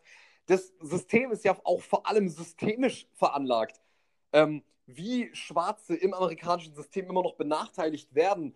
Und dieser Film tut aber so, als wären praktisch alle anderen Schwarzen, wären sozusagen irgendwie so ein bisschen schuld für diese Misere und Gott sei Dank gibt es sozusagen diese weiße protestantische Familie, die sich um diesen schwarzen armen Kerl kümmert. Und es ist einfach ein Film, der auch, wie gesagt, wo, ein, wo eine Schablone nach der anderen aufeinander trifft und du dir einfach nur denkst, das kann ja wohl nicht euer fucking Ernst sein, dass ihr so einen Film ihr ernsthaft abgeliefert habt. Und es, er, fällt dann auch, er steht dann auch sinnbildlich für eine Sparte von Filmen, die ich alle hasse. Also, ähm, auch ein gutes Beispiel dafür ist der Film LA Crash. Sagt mir nichts. Äh, ganz furchtbar. Ähm, Green Book. Furchtbar. Äh, ein Film, der genau diese Perspektive auch wieder einnimmt, von diesem Schwarzen, der unbedingt die Hilfe von diesem White Savior braucht und so weiter. Der, also, ach. und, äh, und ganz. Wenn, wenn sie es nur schaffen, sich am Ende anzufreunden, ist Rassismus gelöst. Ja, genau, genau. Es wird also praktisch die Liebe löst hier auch wieder alles. Ähm, was ich halt auch wieder sowas von falsch einfach finde. Ähm, und bei The Blind Side läuft es genau auf dasselbe hinaus. Ähm, und es ist halt einfach, äh, und noch ein gutes Beispiel für so, eine, für, so, für so eine Art von Film, die Leute abfeiern für ihre Progressionen, die alles andere als progressiv sind, ist zum Beispiel auch so ein Film wie Black Panther. Mhm. So diese, dass man sich da anheftet, oh ja, das ist das erste Mal, dass wir schwarze Superhelden haben. Und ich denke mir so, ja, das ist ja wohl eine absolute Bankrotterklärung, dass das jetzt irgendwie was Besonderes ist, dass wir schwarze Superhelden haben. Und dass man das äh, automatisch beklatscht, vor allem wenn man sich diesen Film anguckt, der ist auch alles andere als progressiv. Das ist eigentlich ein Film, den, den man, der auch wahnsinnig gut rechts gelesen werden kann und auch nicht, un, und, und nicht zu Unrecht, weil dieser Film sich halt auch noch für so wahnsinnige Abschottungspolitik einsetzt mit diesem, mit diesem, mit diesem beschissenen Wakanda First Bullshit. Ähm, und das sind halt einfach all diese Filme, die, die Progression vorgaukeln. Und das gilt im Übrigen auch für, ähm, für solche Filme wie das Ghostbusters Remake oder diesen, diese, dieses Oceans Remake mit den Frauen dass da irgendwie Feminismus auch oder allgemein Progression vorgegaukelt wird, indem man einfach nur Identitätspolitik macht. Ah ja, komm, wir packen hier einfach mal ein paar Frauen rein, hier packen wir mal einen Schwarzen rein und dann sind alle Probleme dieser Welt gelöst. Und ich denke mir nur so, das ist einfach sowas von falsch, weil es einfach, ähm, weil das absolut nichts mit Progression zu tun hat, einfach nur die Figuren auszutauschen und letzten Endes Frauen genau dasselbe machen zu lassen wie Männer oder halt äh, eine schwarze Figur immer noch in dieselbe Rolle des, des, des, hilfsbedürftigen Opfers zu stecken, die man auch schon in, in, was weiß ich, in einem Film wie 12 Years a Slave auch noch mit drin hatte. Und die Filme wie zum Beispiel Get Out oder Django Unchained total gut umgehen dass du dir diesen ganzen Schund, den du da gerade aufgezählt hast, auch alle noch gibst, dass du das alles noch ansiehst. Also das sind ja wirklich Filme, die schon mit dem ersten Trailer schreien, Leute, ich bin kein guter Film, guck mich nicht an. Dass du da ja. wirklich die sadistische Verhaltensweise aufweist äh, und dir die Filme noch reinziehst. Das ist echt naja, interessant. Äh, gut, ich sag halt immer, ich sag halt immer, bevor ich also ich versuche halt immer, bevor ich jetzt einen Film gleich von vornherein beim Trailer gleich äh, weg, also praktisch ablehne, will ich dem Ganzen halt auf den Grund gehen, weil ich sage halt immer, egal wie schlecht ein Film ist, irgendwie kann man da trotzdem was draus lernen. Und wenn es nur darum geht, begründen zu können, warum diese Filme scheiße sind. Und ich finde es halt am allerschlimmsten, wenn Filme irgendwie eine gewisse Form von, ähm, von Progression halt vorgaukeln und vor allem das Schlimmste halt ist, dass Zuschauer das auch noch beklatschen und so tun, als wäre damit irgendwas erreicht. Und mhm. für mich ist Ocean's 8 kein feministischer Film. Für mich ist auch The Blind Side kein progressiver Film gegen Rassismus. Das sind für mich Filme, die bestätigen letzten Endes einfach nur Klischees. Und wenn du, für mich sind halt, also was weiß ich, äh, wie gesagt, ein Film, der, die, die Filme, die wirklich progressiv sind, beispielsweise in Richtung äh, gegen, gegen, Rassist, gegen rassistische Stereotypen zu arbeiten, oder beziehungsweise den Schwarzen zu emanzipieren. Das sind halt Django Unchained, Get Out, sind schon wesentlich weitere Schritte gegangen als, als eben genannte Filme. Oder wenn jetzt, wenn wir jetzt auf so Filme wie, äh, wenn wir jetzt auf so feministische Filme gehen, ähm, da, da denke ich mir alleine nur an, an zwei Actionkracher, die schon, die schon starke Frauenfiguren hatten, ohne äh, ohne irgendwie so dieses totale, diese totales, dieses totale Feministending raushängen zu lassen, äh, oder dieses, ja, die, besser gesagt, dieses möchtegern Feministending raushängen zu lassen, nämlich zum Beispiel äh, die, Sigourney Weaver in den Alien-Film oder Sarah Connor in den Terminator-Film. Oder, oder, Mad Max. Oder Mad Max äh, Charlize Theron äh, als Furiosa. Das sind, so, das sind so Figuren, wo ich mir denke, es geht doch. Man kann doch, man kann doch, man kann doch fortschrittliche Figuren machen, ohne dass man es sich, dass es, die, dass es die einzige Qualität dieses Films ist, beziehungsweise scheinbare Qualität ist, dass man hier einfach nur irgendwelche Stereotypen eigentlich nur noch mal bestätigt. und letzten Endes nur beklatscht wird, dass, dass, dass, äh, dass einfach nur sozusagen die richtigen, die, die richtigen Identitäten einge, ein, ein, eingeführt wurden, so mal nach zahlenmäßig. Und das sind einfach Filme, die kotzen mich so sehr an, weil sie halt auch so einen unglaublichen Zuspruch äh, bekommen. Finde ich gut, dass du diese White Savior-Trope reinnimmst, beziehungsweise Filme, die diese Inszenierung abfeiern und als Progression feiern, äh, darstellen. Gehen mir auch tierisch gegen den Strich. Gucke ich mir dann nur tatsächlich selten an. Ja. Ja, ich werde mich in Zukunft wahrscheinlich auch erstmal von diesen Filmen. Aber, aber, aber, ich kenne es, ich kenne das Gefühl, vor allem wenn es halt ein Thema ist, das einen interessiert und man vielleicht auch mitreden will, dann guckt man sich den halt doch an, hat dann keine gute Zeit, aber ist im Endeffekt schlauer und kann halt sich auch eigentlich erst dann erlauben, solche Filme oder diesen Film im Spezifischen zu kritisieren. Ja, das war mein Rant zu, zu diesen, Möchte, zu diesen möchtegern äh, Integrations- und Progressionsfilmen. Jakob, wie geht's denn bei dir weiter? Ähm, meinen nächsten Film könnte man äh, in folgende Spalte einordnen. Äh, postmoderne Referenz, Humor, vollgestopfte, unkreative Superheldengeschichten. Oh, ich glaube, ich habe da schon was. Mein, mein, mein, mein Film äh, ist Deadpool von 2016 Danke. Oh, yes, von yes. Tim Miller, der einfach sinnbildlich für diese kreativen, kreativlosen Action, vierte Wand durchbrechenden, guck mal, wie witzig wir gerade sind, Stories sind, die dabei nichts erzählen, die keinen ansatzweise innovativen Aspekt beinhalten, die nicht mal mehr, was Superhelden ja dann wenigstens ab und zu haben, einen vielschichtigen Antagonisten haben. Dieser Film ist einfach die Belanglosigkeit schlechthin und ist eine ziemliche Demütigung für ein, ein ganzes Genre an Filmen, diese Superhelden-Stories. Nur ist halt auch sinnbildlich für diese ganzen Superheldenfilme, weil sie alle irgendwie so sind. Und Deadpool ist für mich dann irgendwie, ich habe mir den im Kino angesehen damals und war so einer der, der absoluten Schlusspunkte für dieses ganze Superhelden-Genre mit so vielen Witzen und Ahaha und coole Sprüche hier, coole Sprüche da.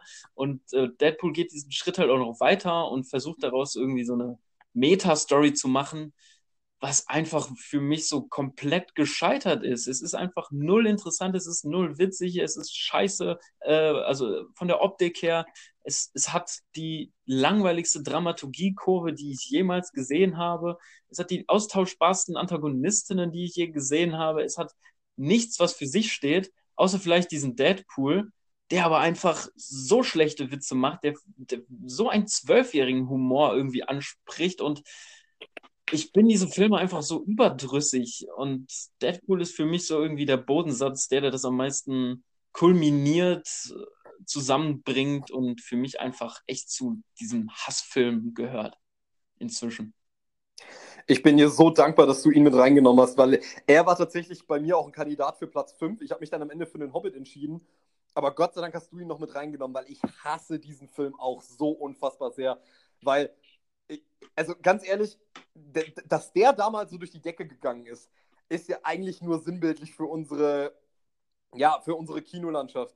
Weil ein Film, wie, also so ein, so ein möchte gern, äh, also auch wieder so ein möchte gern schlauer Film, der irgendwie meint, haha, guck mal, Metaebene, ich zeig euch mal, wie unglaublich, wie unglaublich lustig ich das scheiß Superhelden-Genre parodieren kann. Und was mich bei Deadpool am allermeisten nervt, ist so diese ekelhafte Erhabenheit und vor allem diese, dieser, dieser Disrespect gegenüber den Zuschauer, dass Deadpool selber meint, wir als Zuschauer wären so blöd und würden diese ganzen Marvel-Filme ohnehin schon ernst nehmen. Weil ganz ehrlich, Leute, die Deadpool allen Ernstes gut finden, da frage ich mich wirklich, habt ihr wirklich diese ganzen Marvel-Filme ernsthaft ähm, für voll genommen? Weil diese Filme waren doch schon immer absolut hanebüchene Scheiße. Ähm, und Deadpool ist ja letzten Endes nur kalter Kaffee, der nochmal aufgewärmt wird. Dass die, weil es wird ja nicht gerade dadurch schlauer, dass du dich über Dinge lustig machst, die ohnehin schon immer scheiße waren. Das ist genauso wie die Parodien zu, was weiß ich, zu Tribute von Panem und Twilight. Das kannst du einfach nicht parodieren, weil es ohnehin schon Blödsinn ist. Ja, und in der Parodie aber auch nochmal genau die Tropes, die äh, ja, ja, ja. bestätigt werden. Das ist keine Kritik darin, sondern er fährt im Fahrwasser, guckt ab und zu in die Kamera und sagt, guck mal, im Folgenden werde ich äh, das und das äh, kritisieren und dann macht er es. So, und dieser Film ist genau das. Er, er tut so, als würde er Kritik aufzeigen, schwimmt aber genau in diesem Fahrwasser mit und ist deswegen genau dasselbe 0815 Geblabbel wie diese ganzen anderen Filme. Nur das halt ist ja eigentlich PG, PG-16 oder PG-18, was dann von allen gefeiert wird, weil auch mal Hurensohn sagt oder so. Ja, wow. Gott, Gott, Wahnsinn. Gott sei Dank darf das mal wieder im Kino passieren, ey. Also wirklich.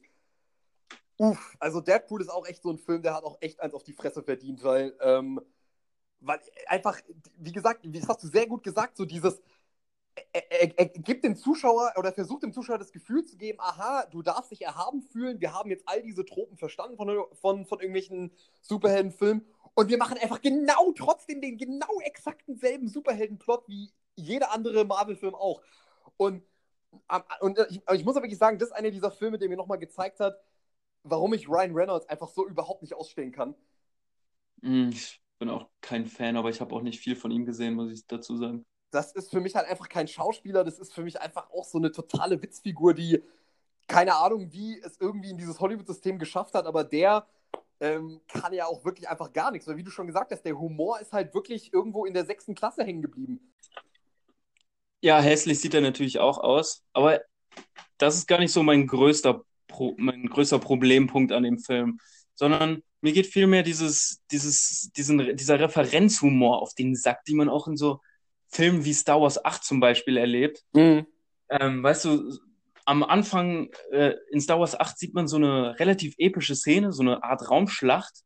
Und äh, einer der Piloten muss halt den Brückenführer der, der Bösen irgendwie aufhalten. Und Spannung baut sich auf.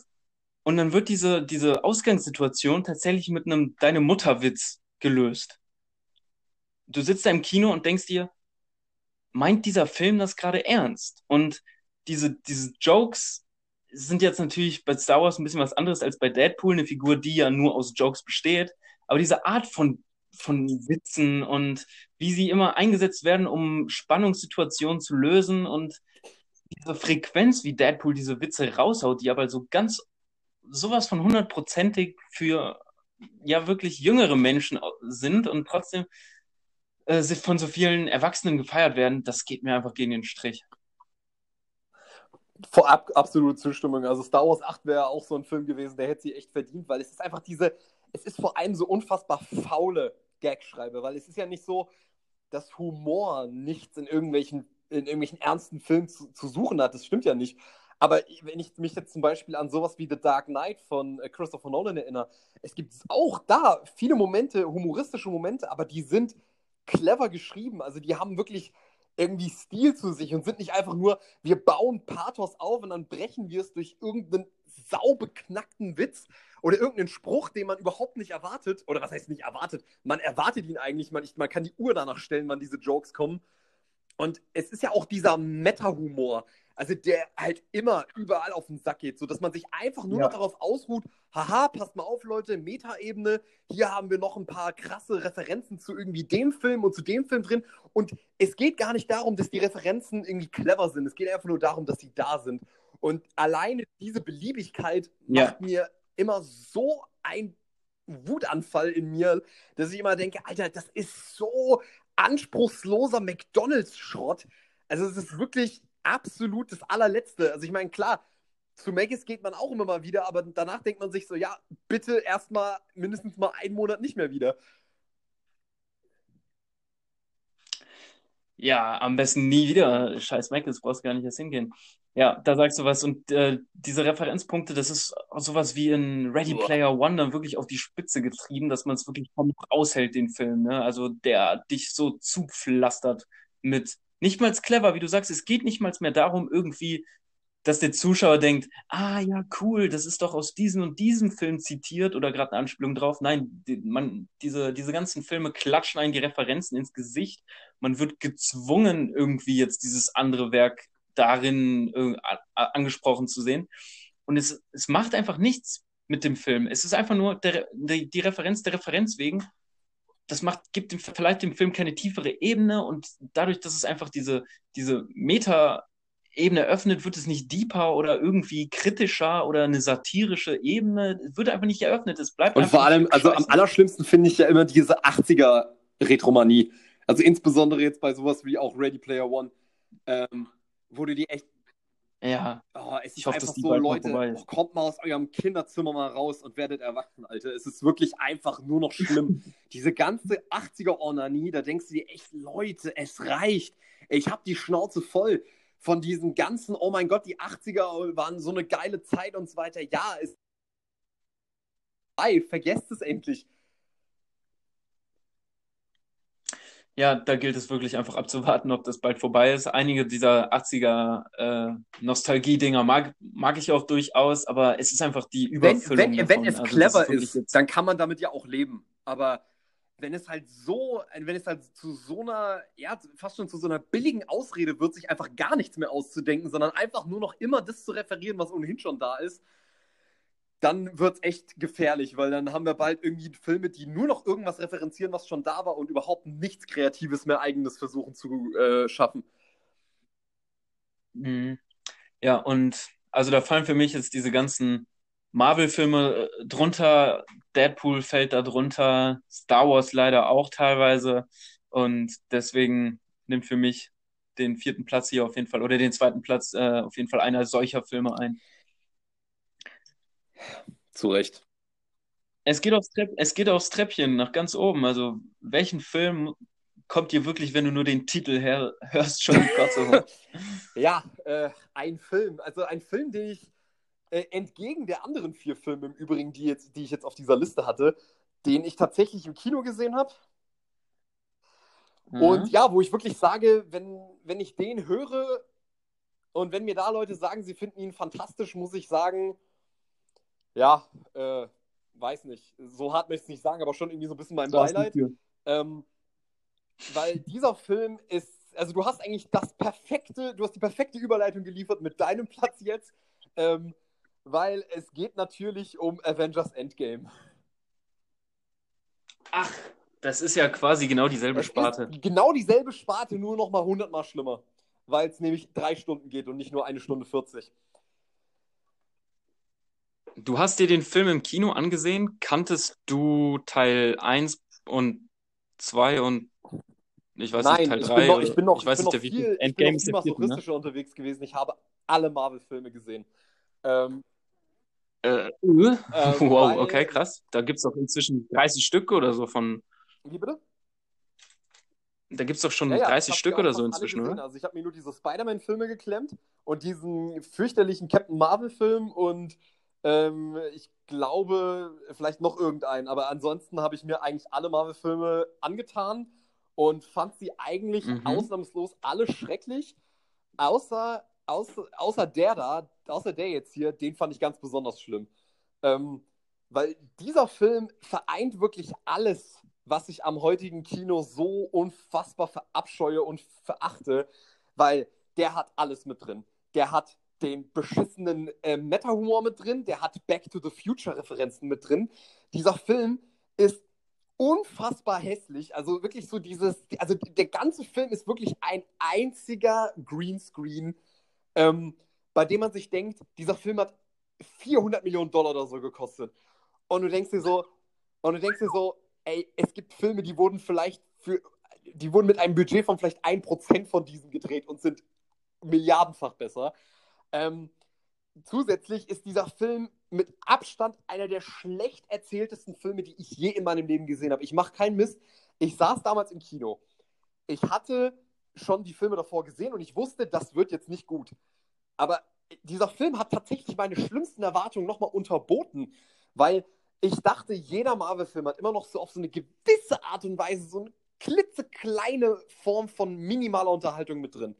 Aber dieser Film ist so unfassbar schlecht erzählt gewesen. Ich mache keinen Mist. Ich saß in dem Kino. Der Film hat angefangen und ich dachte mir so nach gefühlten zwei Stunden dachte ich mir, hm, also ich langsam habe ich echt keinen Bock mehr. Also wenn der Film nicht gleich vorbei ist, muss ich hier raus. So und dann habe ich auf die Uhr geguckt und habe gesehen, dass erst eine halbe Stunde vorbei ist.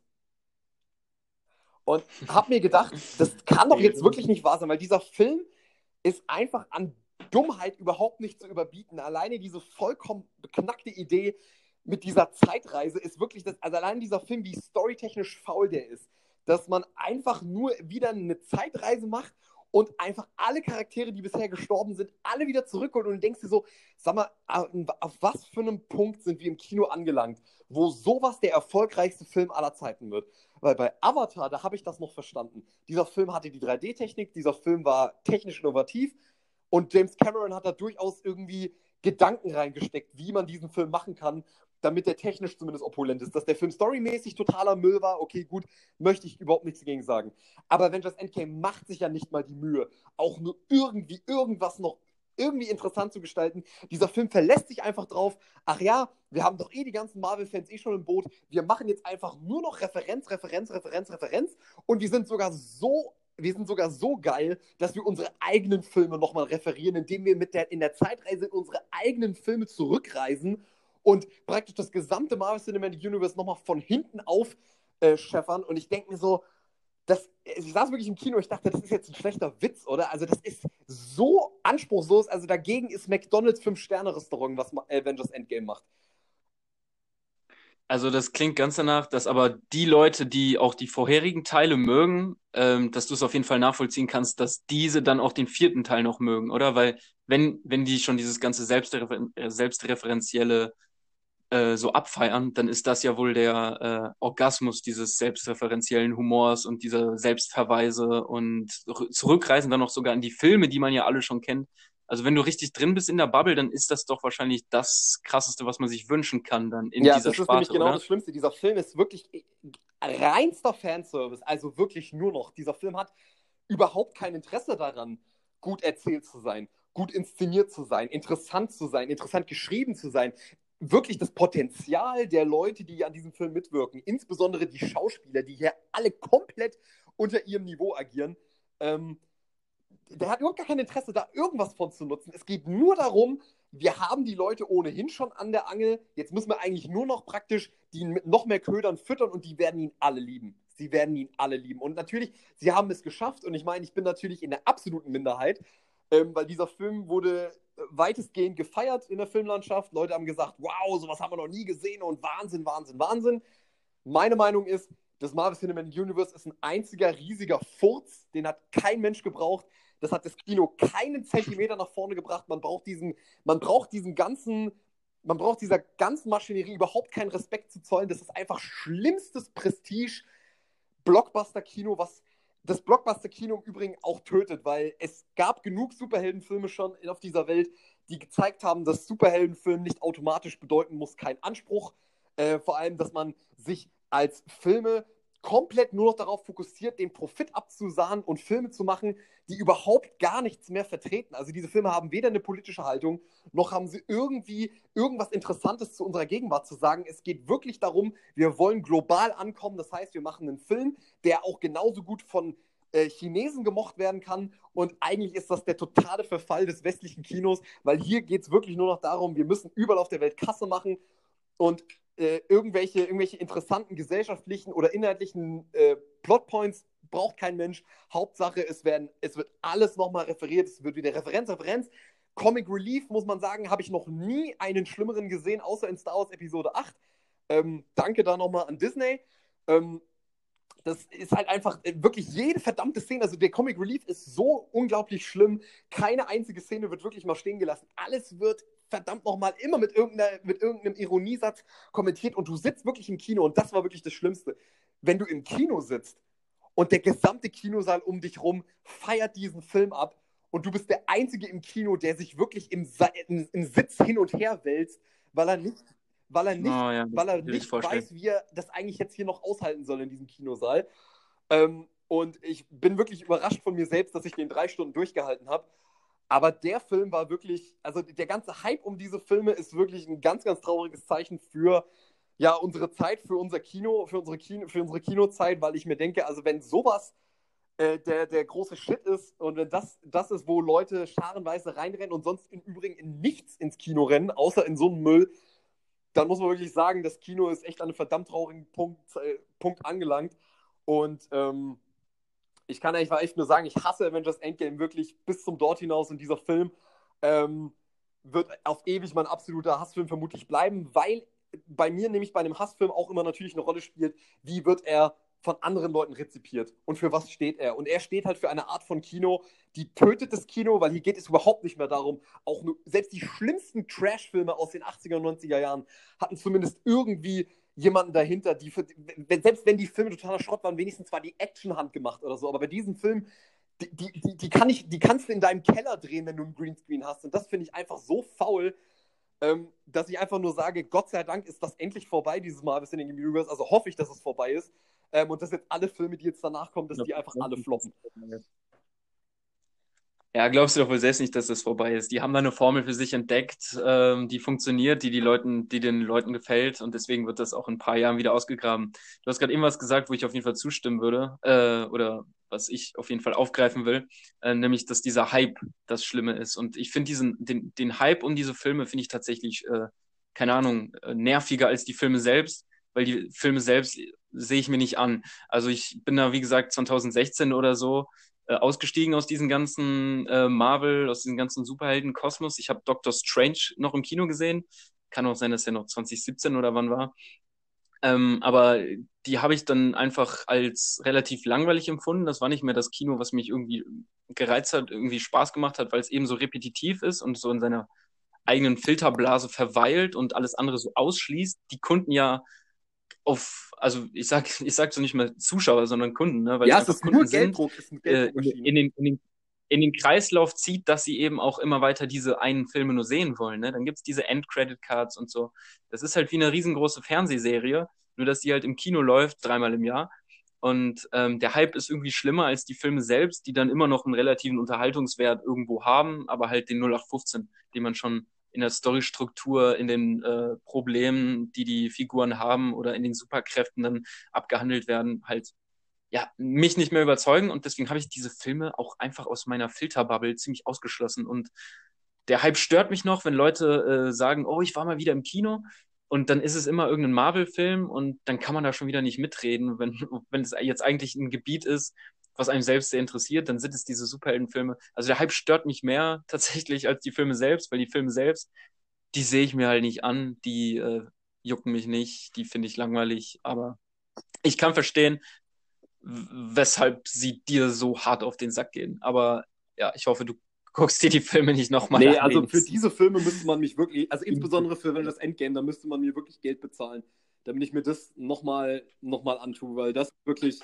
Äh, ein, eine Frage hätte ich, eine Frage hätte ich. Ähm, weil, naja, es ist ja eine Formel, es ist ganz formelhaftes Erzählen, wie diese Filme da funktionieren. Und ähm, es gibt dann äh, Kanal auf YouTube, der macht zum Beispiel, äh, nimmt sich Trailer von Filmen, schneidet die um, legt andere Musik drüber, legt einen anderen Farbfilter drüber und sie wirken anders. Und zum Beispiel kann man eine Komödie so zu einem äh, Horrorfilm umgestalten. Und ähm, naja, es gibt so ein paar Elemente einfach, wenn die im Film vorkommen, da reagiert der Körper drauf. Ne? Also da schießen einem meinetwegen mal die, die Tränen ins Auge oder äh, da kriegt man irgendwie Gänsehaut. Jetzt ist meine Frage, du hast ja 30 Filme, 30 Marvel-Filme gesehen, du hast die fast alle gesehen und auch das große Finale. Wenn dann die epische Musik, diese Endgame-Musik, äh, Avengers-Musik kommt, und äh, den, den Helden, den man da jetzt schon über, was weiß ich, 15 Filme lang rumholpen sehen hat, wenn er dann eine Kugel abkriegt, kriegt man dann trotzdem Gänsehaut, selbst wenn man dem Film so distanziert gegenübersteht, wenn die Melodie kommt, kriegst du dann trotzdem so ein Kribbeln im Nacken und das stößt dir einfach auf, dass du gerade trotzdem darauf reagierst oder bist du da wirklich auch kalt wie Stein und der Film juckt dich dann in dem Moment auch gar nicht? Also das Problem ist, wenn der Film dich halt schon zwei Stunden vorher komplett verloren hat, in denen absolut nichts passiert ist, ähm, muss man sagen, da hilft auch das Formelhafteste nicht mehr, weil ich meine, du hast absolut recht. Es gibt Formeln, gegen die kann man sich auch als Kinozuschauer nicht wehren. Ähm, weil, weil, wie gesagt, es, sind halt wie, es ist halt wie das Äquivalent halt zum Jumpscare. So, weißt du, du kannst manchmal nichts dagegen machen, dass wenn die mhm. Katze mhm. aus dem Schrank springt, dass du dich halt erschreckst. Aber das heißt noch lange nicht, dass der Film irgendwie gut ist oder dass der Horrorfilm gut ist ähm, oder dass es guter Horror ist, sondern es geht eigentlich nur darum, deine menschlichen Affekte zu bewegen. Und ich muss wirklich sagen, der Film hat einen einzigen guten Moment und das ist das Ende. Ähm, ich meine, oder beziehungsweise wie sie. Weil dann ist es vorbei. Ja, genau, endlich ist es vorbei. Nee, ich finde halt den Moment, also ich meine, das Spoiler, aber ich meine, jeder, der den Film sehen wollte, hat ihn eh schon gesehen. Also wenn äh, Iron Man stirbt, das. Oh nein, äh, nicht der. Gott, das ist doch vollkommen scheißegal. ähm, äh, jedenfalls, jedenfalls wie, wie sie ihn umbringen, das war clever. Das muss ich sagen, das war tatsächlich sau clever. Und da muss ich sagen, das hat den Film auch davor bewahrt, bei mir nur einen halben Stern zu bekommen, anstatt, jetzt hat er einen Stern bei mir, sonst hätte er wirklich nur einen halben bekommen. Aber abgesehen davon, muss ich wirklich sagen, also ich bin relativ immun gegen diese ganzen Formeln mittlerweile, weil ich einfach, also, weil es einfach, weil, weil ich mir das gar nicht erlauben will, mich da auch nur irgendwie nochmal drauf einzulassen, weil ähm, ich, ich, ich einfach einen Film, der mich zwei Stunden lang so für dumm verkauft und so null Interesse daran hat, dass ich als Zuschauer wirklich gut unterhalten werde, abgesehen von, oh mein Gott, Fanservice. Ähm, also das funktioniert bei mir tatsächlich überhaupt nicht mehr. Also ich muss tatsächlich sagen, dass das Theme von den Avengers, das ist schon geil, das muss man sagen. Das ist geil komponiert von Alan Silvestri, aber an sich epische Momente, abgesehen von dieser Szene mit Robert Downey Jr. am Ende, wie er stirbt, muss ich wirklich sagen, ähm, da, da, da, da bin ich relativ kalt geblieben, muss ich sagen. Okay. Ja, das hat mich nur interessiert, weil äh, ich kenne das ja auch von Filmen, äh, die berühren einen dann gewisserweise schon, wie dieses Katze aus dem Sack-Prinzip. Ne? Und dann, dann kriegt man schon mal Gänsehaut oder so. Aber man fragt halt im selben Moment auch, wieso kriegt man das gerade? Und ja, wenn man dann da in die Reflexion geht, merkt man, dass es mehr oder weniger billige Tricks sind, und dass das vielleicht mit großem Kino gar nicht so viel zu tun hat. Ja, also wie gesagt, es, es, es, gibt, es gibt schon, also ich meine zum Beispiel, es gibt ja in dem Film auch Action und ich muss sagen, klar, wenn sich da die Armees aufstellen und so weiter, natürlich denkst du dir so, ja, okay, jetzt gibt es ordentlich mal auf die Umme, wenigstens passiert jetzt mal was. Aber das ist halt auch bei Avengers Endgame schon wieder so unfassbar schlecht gelöst, weil einfach du nichts checkst bei dieser Schlacht und ähm, alles so unfassbar hektisch und unfassbar unchoreografiert äh, ge gestaged ist, dass du dir halt echt auch nach zwei Minuten, nach zwei Minuten, wo du dachtest, okay, jetzt wird es Spaß machen, denkst du dir eigentlich schon gleich relativ schnell wieder, ja, okay, gut, ganz ehrlich, wisst ihr was, macht was ihr wollt, ich will einfach nur, dass dieser Film endlich vorbei ist. Ja, verständlich. Und ein gut gewählter Platz 1, um das mal äh, festzuhalten, diese ganze ja. Bewegung. Kann man mal auf jeden Fall seinen Frust rauslassen. Ja. Haben wir jetzt getan. Ja, Jakob, jetzt darfst du noch einen Film ordentlich äh, den Schädel rasieren? Ähm, ja, für meinen äh, letzten Film äh, musst du dir Folgendes vorstellen. Okay, es ist äh, wirklich wieder heiß wie Hulle, eine ganze Woche lang, und du hängst in deinem Zimmer rum und äh, lernst für so eine abgefuckte Klausur, okay?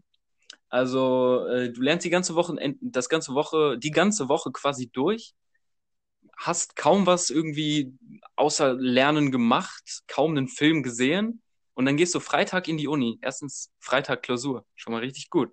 Dann äh, schreibst du diese Klausur und hast es endlich hinter dir, okay? Du gehst in den nächsten, äh, in deinen Lieblingsgebrauchtmedienladen rein und du stöberst so die Blu-rays, die da im Schrank stehen und hast richtig Bock, oh, irgendwas Altes, irgendwas, wo du gehört hast, das soll richtig geil sein, aber du weißt gar nicht so genau was. Du hast gerade einfach nur dieses Gefühl, ja Mann, ich habe gerade äh, endlich mal wieder Freizeit, ich kann mal machen, was ich will. Ähm, und äh, du stöberst so diese Regale und triffst auf einen Film, von dem du gar nicht viel weißt, außer dass er ein richtig heftig geiler Horrorfilm sein soll, mit dem Namen Martyrs. Und du siehst diesen Film da tatsächlich und kaufst ihn dir und freust dich schon äh, demnächst, wenn du mal äh, gemütlich Bock hast, dich hinzusetzen und einen Film anzumachen, mal wieder richtig geschockt wirst, richtig gut gemachten, handgemachten Psycho-Horror dir reinzuziehen. Hat man nicht oft Bock drauf, aber ich war richtig hyped drauf, dass ich diesen Film in diesem Regal da stehen sehen habe, weil ich, das ja auch ein relativ seltener äh, Film ist. Also man sieht den nicht so oft irgendwo äh, im Handel oder so, habe ich zumindest so wahrgenommen. Umso cooler war es, als ich den da gesehen habe, direkt gekauft, 6,50 Euro, dicker Schnapper, dachte ich mir. Ab nach Hause, ähm, okay, an dem Tag selbst, war mir zu heiß, habe ich jetzt keinen Film gesehen. Aber was weiß ich, in nächster Zeit habe ich mir den dann abends reingelegt, ohne irgendwas durchzulesen, ohne mich zu informieren, ohne tatsächlich auch nochmal die DVD, äh, äh, genauer anzusehen, habe ich diesen Film reingelegt. Und ähm, ich war schon so ein bisschen perplex, weil die Kamera sehr digital wirkte, äh, das Schauspiel echt hölzern und ähm, ich mir schon dachte, okay, hier muss gleich aber ein großer Cut geschehen, damit das irgendwie nochmal spannend wird. Die Dialoge waren wirklich cringe und äh, die, äh, also es gab schon ein bisschen Action in den ersten paar Minuten. Mit einer Schrotflinte wurde auf wen geschossen. Das Blut sah schlecht aus. Die Effekte insgesamt irgendwie so wie so ein, so ein Instagram-Filter draufgesetzt. Also wirklich alles sehr weich und äh, sehr bunt. Und irgendwie konnte mich das null fesseln, sodass ich auf, nach zehn Minuten auf Stopp gedrückt habe, diese Blu-ray nochmal rausgeholt habe und gesehen habe, dass das ein verficktes Remake ist von Martyrs. Das war nicht der offizielle Film. Ähm, das war ein Remake von 2015 von den Gertz Brothers und das ist so schlecht gewesen, dass ich mir dachte, das kann jetzt doch nicht deren Ernst sein. Und dann habe ich halt diese, diese scheiß Hülle gesehen und dachte mir, fuck, ich bin auf ein billiges Remake reingefallen. Ich habe nicht den Klassiker, den Horror-Klassiker gefunden, sondern so einen Scheißdreck. Und ich war so pisst in diesem Moment, ey. Ich habe diese DVD einfach nur in die Wand geschmissen, dachte mir, so, was soll der Kack? Ich habe mich so gefreut darauf, auf diesen Film und der fängt nach zehn Minuten schon an, so scheiße zu werden und das ein Remake ist, erzählt er dieselbe Geschichte. Also dachte ich mir, fuck, du guckst den jetzt auch nicht weiter, sondern pfefferst ihn gegen die Wand und lässt ihn da. Vielleicht verreckt er dort, vergammelt er irgendwo, aber soll mir doch egal sein. Bevor ich noch gespoilert werde von dem Klassiker. Naja, Martyrs, das Remake von 2015. Ich habe ihn nicht gesehen. Ich habe nur die ersten zehn Minuten gesehen, aber die waren scheiße. Äh, ist einer meiner absoluten Hassfilme wegen dieser Geschichte. Kann ich nicht leiden. Einer Hassplatz, wenn man den Film nur zehn Minuten gesehen hat, aber er genug in den zehn Minuten getan hat, um ihn so zu hassen. Ey, Junge, ich weiß nicht, das, das ging mir einfach so auf den Nerv. Ne? Ich habe mich so gefreut, dass ich diesen Film da sehe. Hab ihn mir nicht, also ich sehe wirklich nur Martyrs und denke mir, ja, Jackpot gekauft. Und es steht unten, steht das Remake vom Kultklassiker. Und äh, hätte ich mal ein bisschen genauer hingesehen, wäre ich nicht in diese Trap geraten. Aber na gut, was willst du machen? Ein Film mehr auf der Hassliste. Vor allem, weil das Original ist wirklich famos. Also Gott sei Dank hast du dir den, das Remake nicht angeguckt, sonst hättest du dir echt äh, das, die Erstsichtung von Martius versaut, weil Martius ist ein Film, wenn du den noch nicht kennst, der zieht dir ordentlich die Schuhe aus. Ja, deswegen freue ich mich auch so drauf, den dann irgendwann mal zu sehen. Ne? Ja. Aber es hat sich bei ja, mir nicht, nach hinten nochmal das Remake kaufst, Alter, pass auf. das wäre das wär echt tragisch. Ich habe den Film letztlich beim äh, Schrottwichteln dann losgeworden, als äh, billiges Geschenk an einen aus der Gruppe, der sich jetzt zu Hause bei ihm rumplagen kann mit dem Film. Ich weiß nicht, ob er sich ihn ansehen wird. Ich hoffe für ihn nicht. Na gut, Patrick, das waren äh, meine Top 5, das waren deine Top 5. Äh, es hat mal wieder Spaß gemacht, mit dir über Filme zu reden, diesmal über Kackfilme. Es war trotzdem recht ergiebig, ein paar Punkte kamen raus, die man äh, vorher vielleicht nicht so im Kopf hatte. Ein paar nervige Tropes kamen nochmal raus. Mir hat's Bock gemacht und ähm, ich ja. verabschiede mich. Ciao.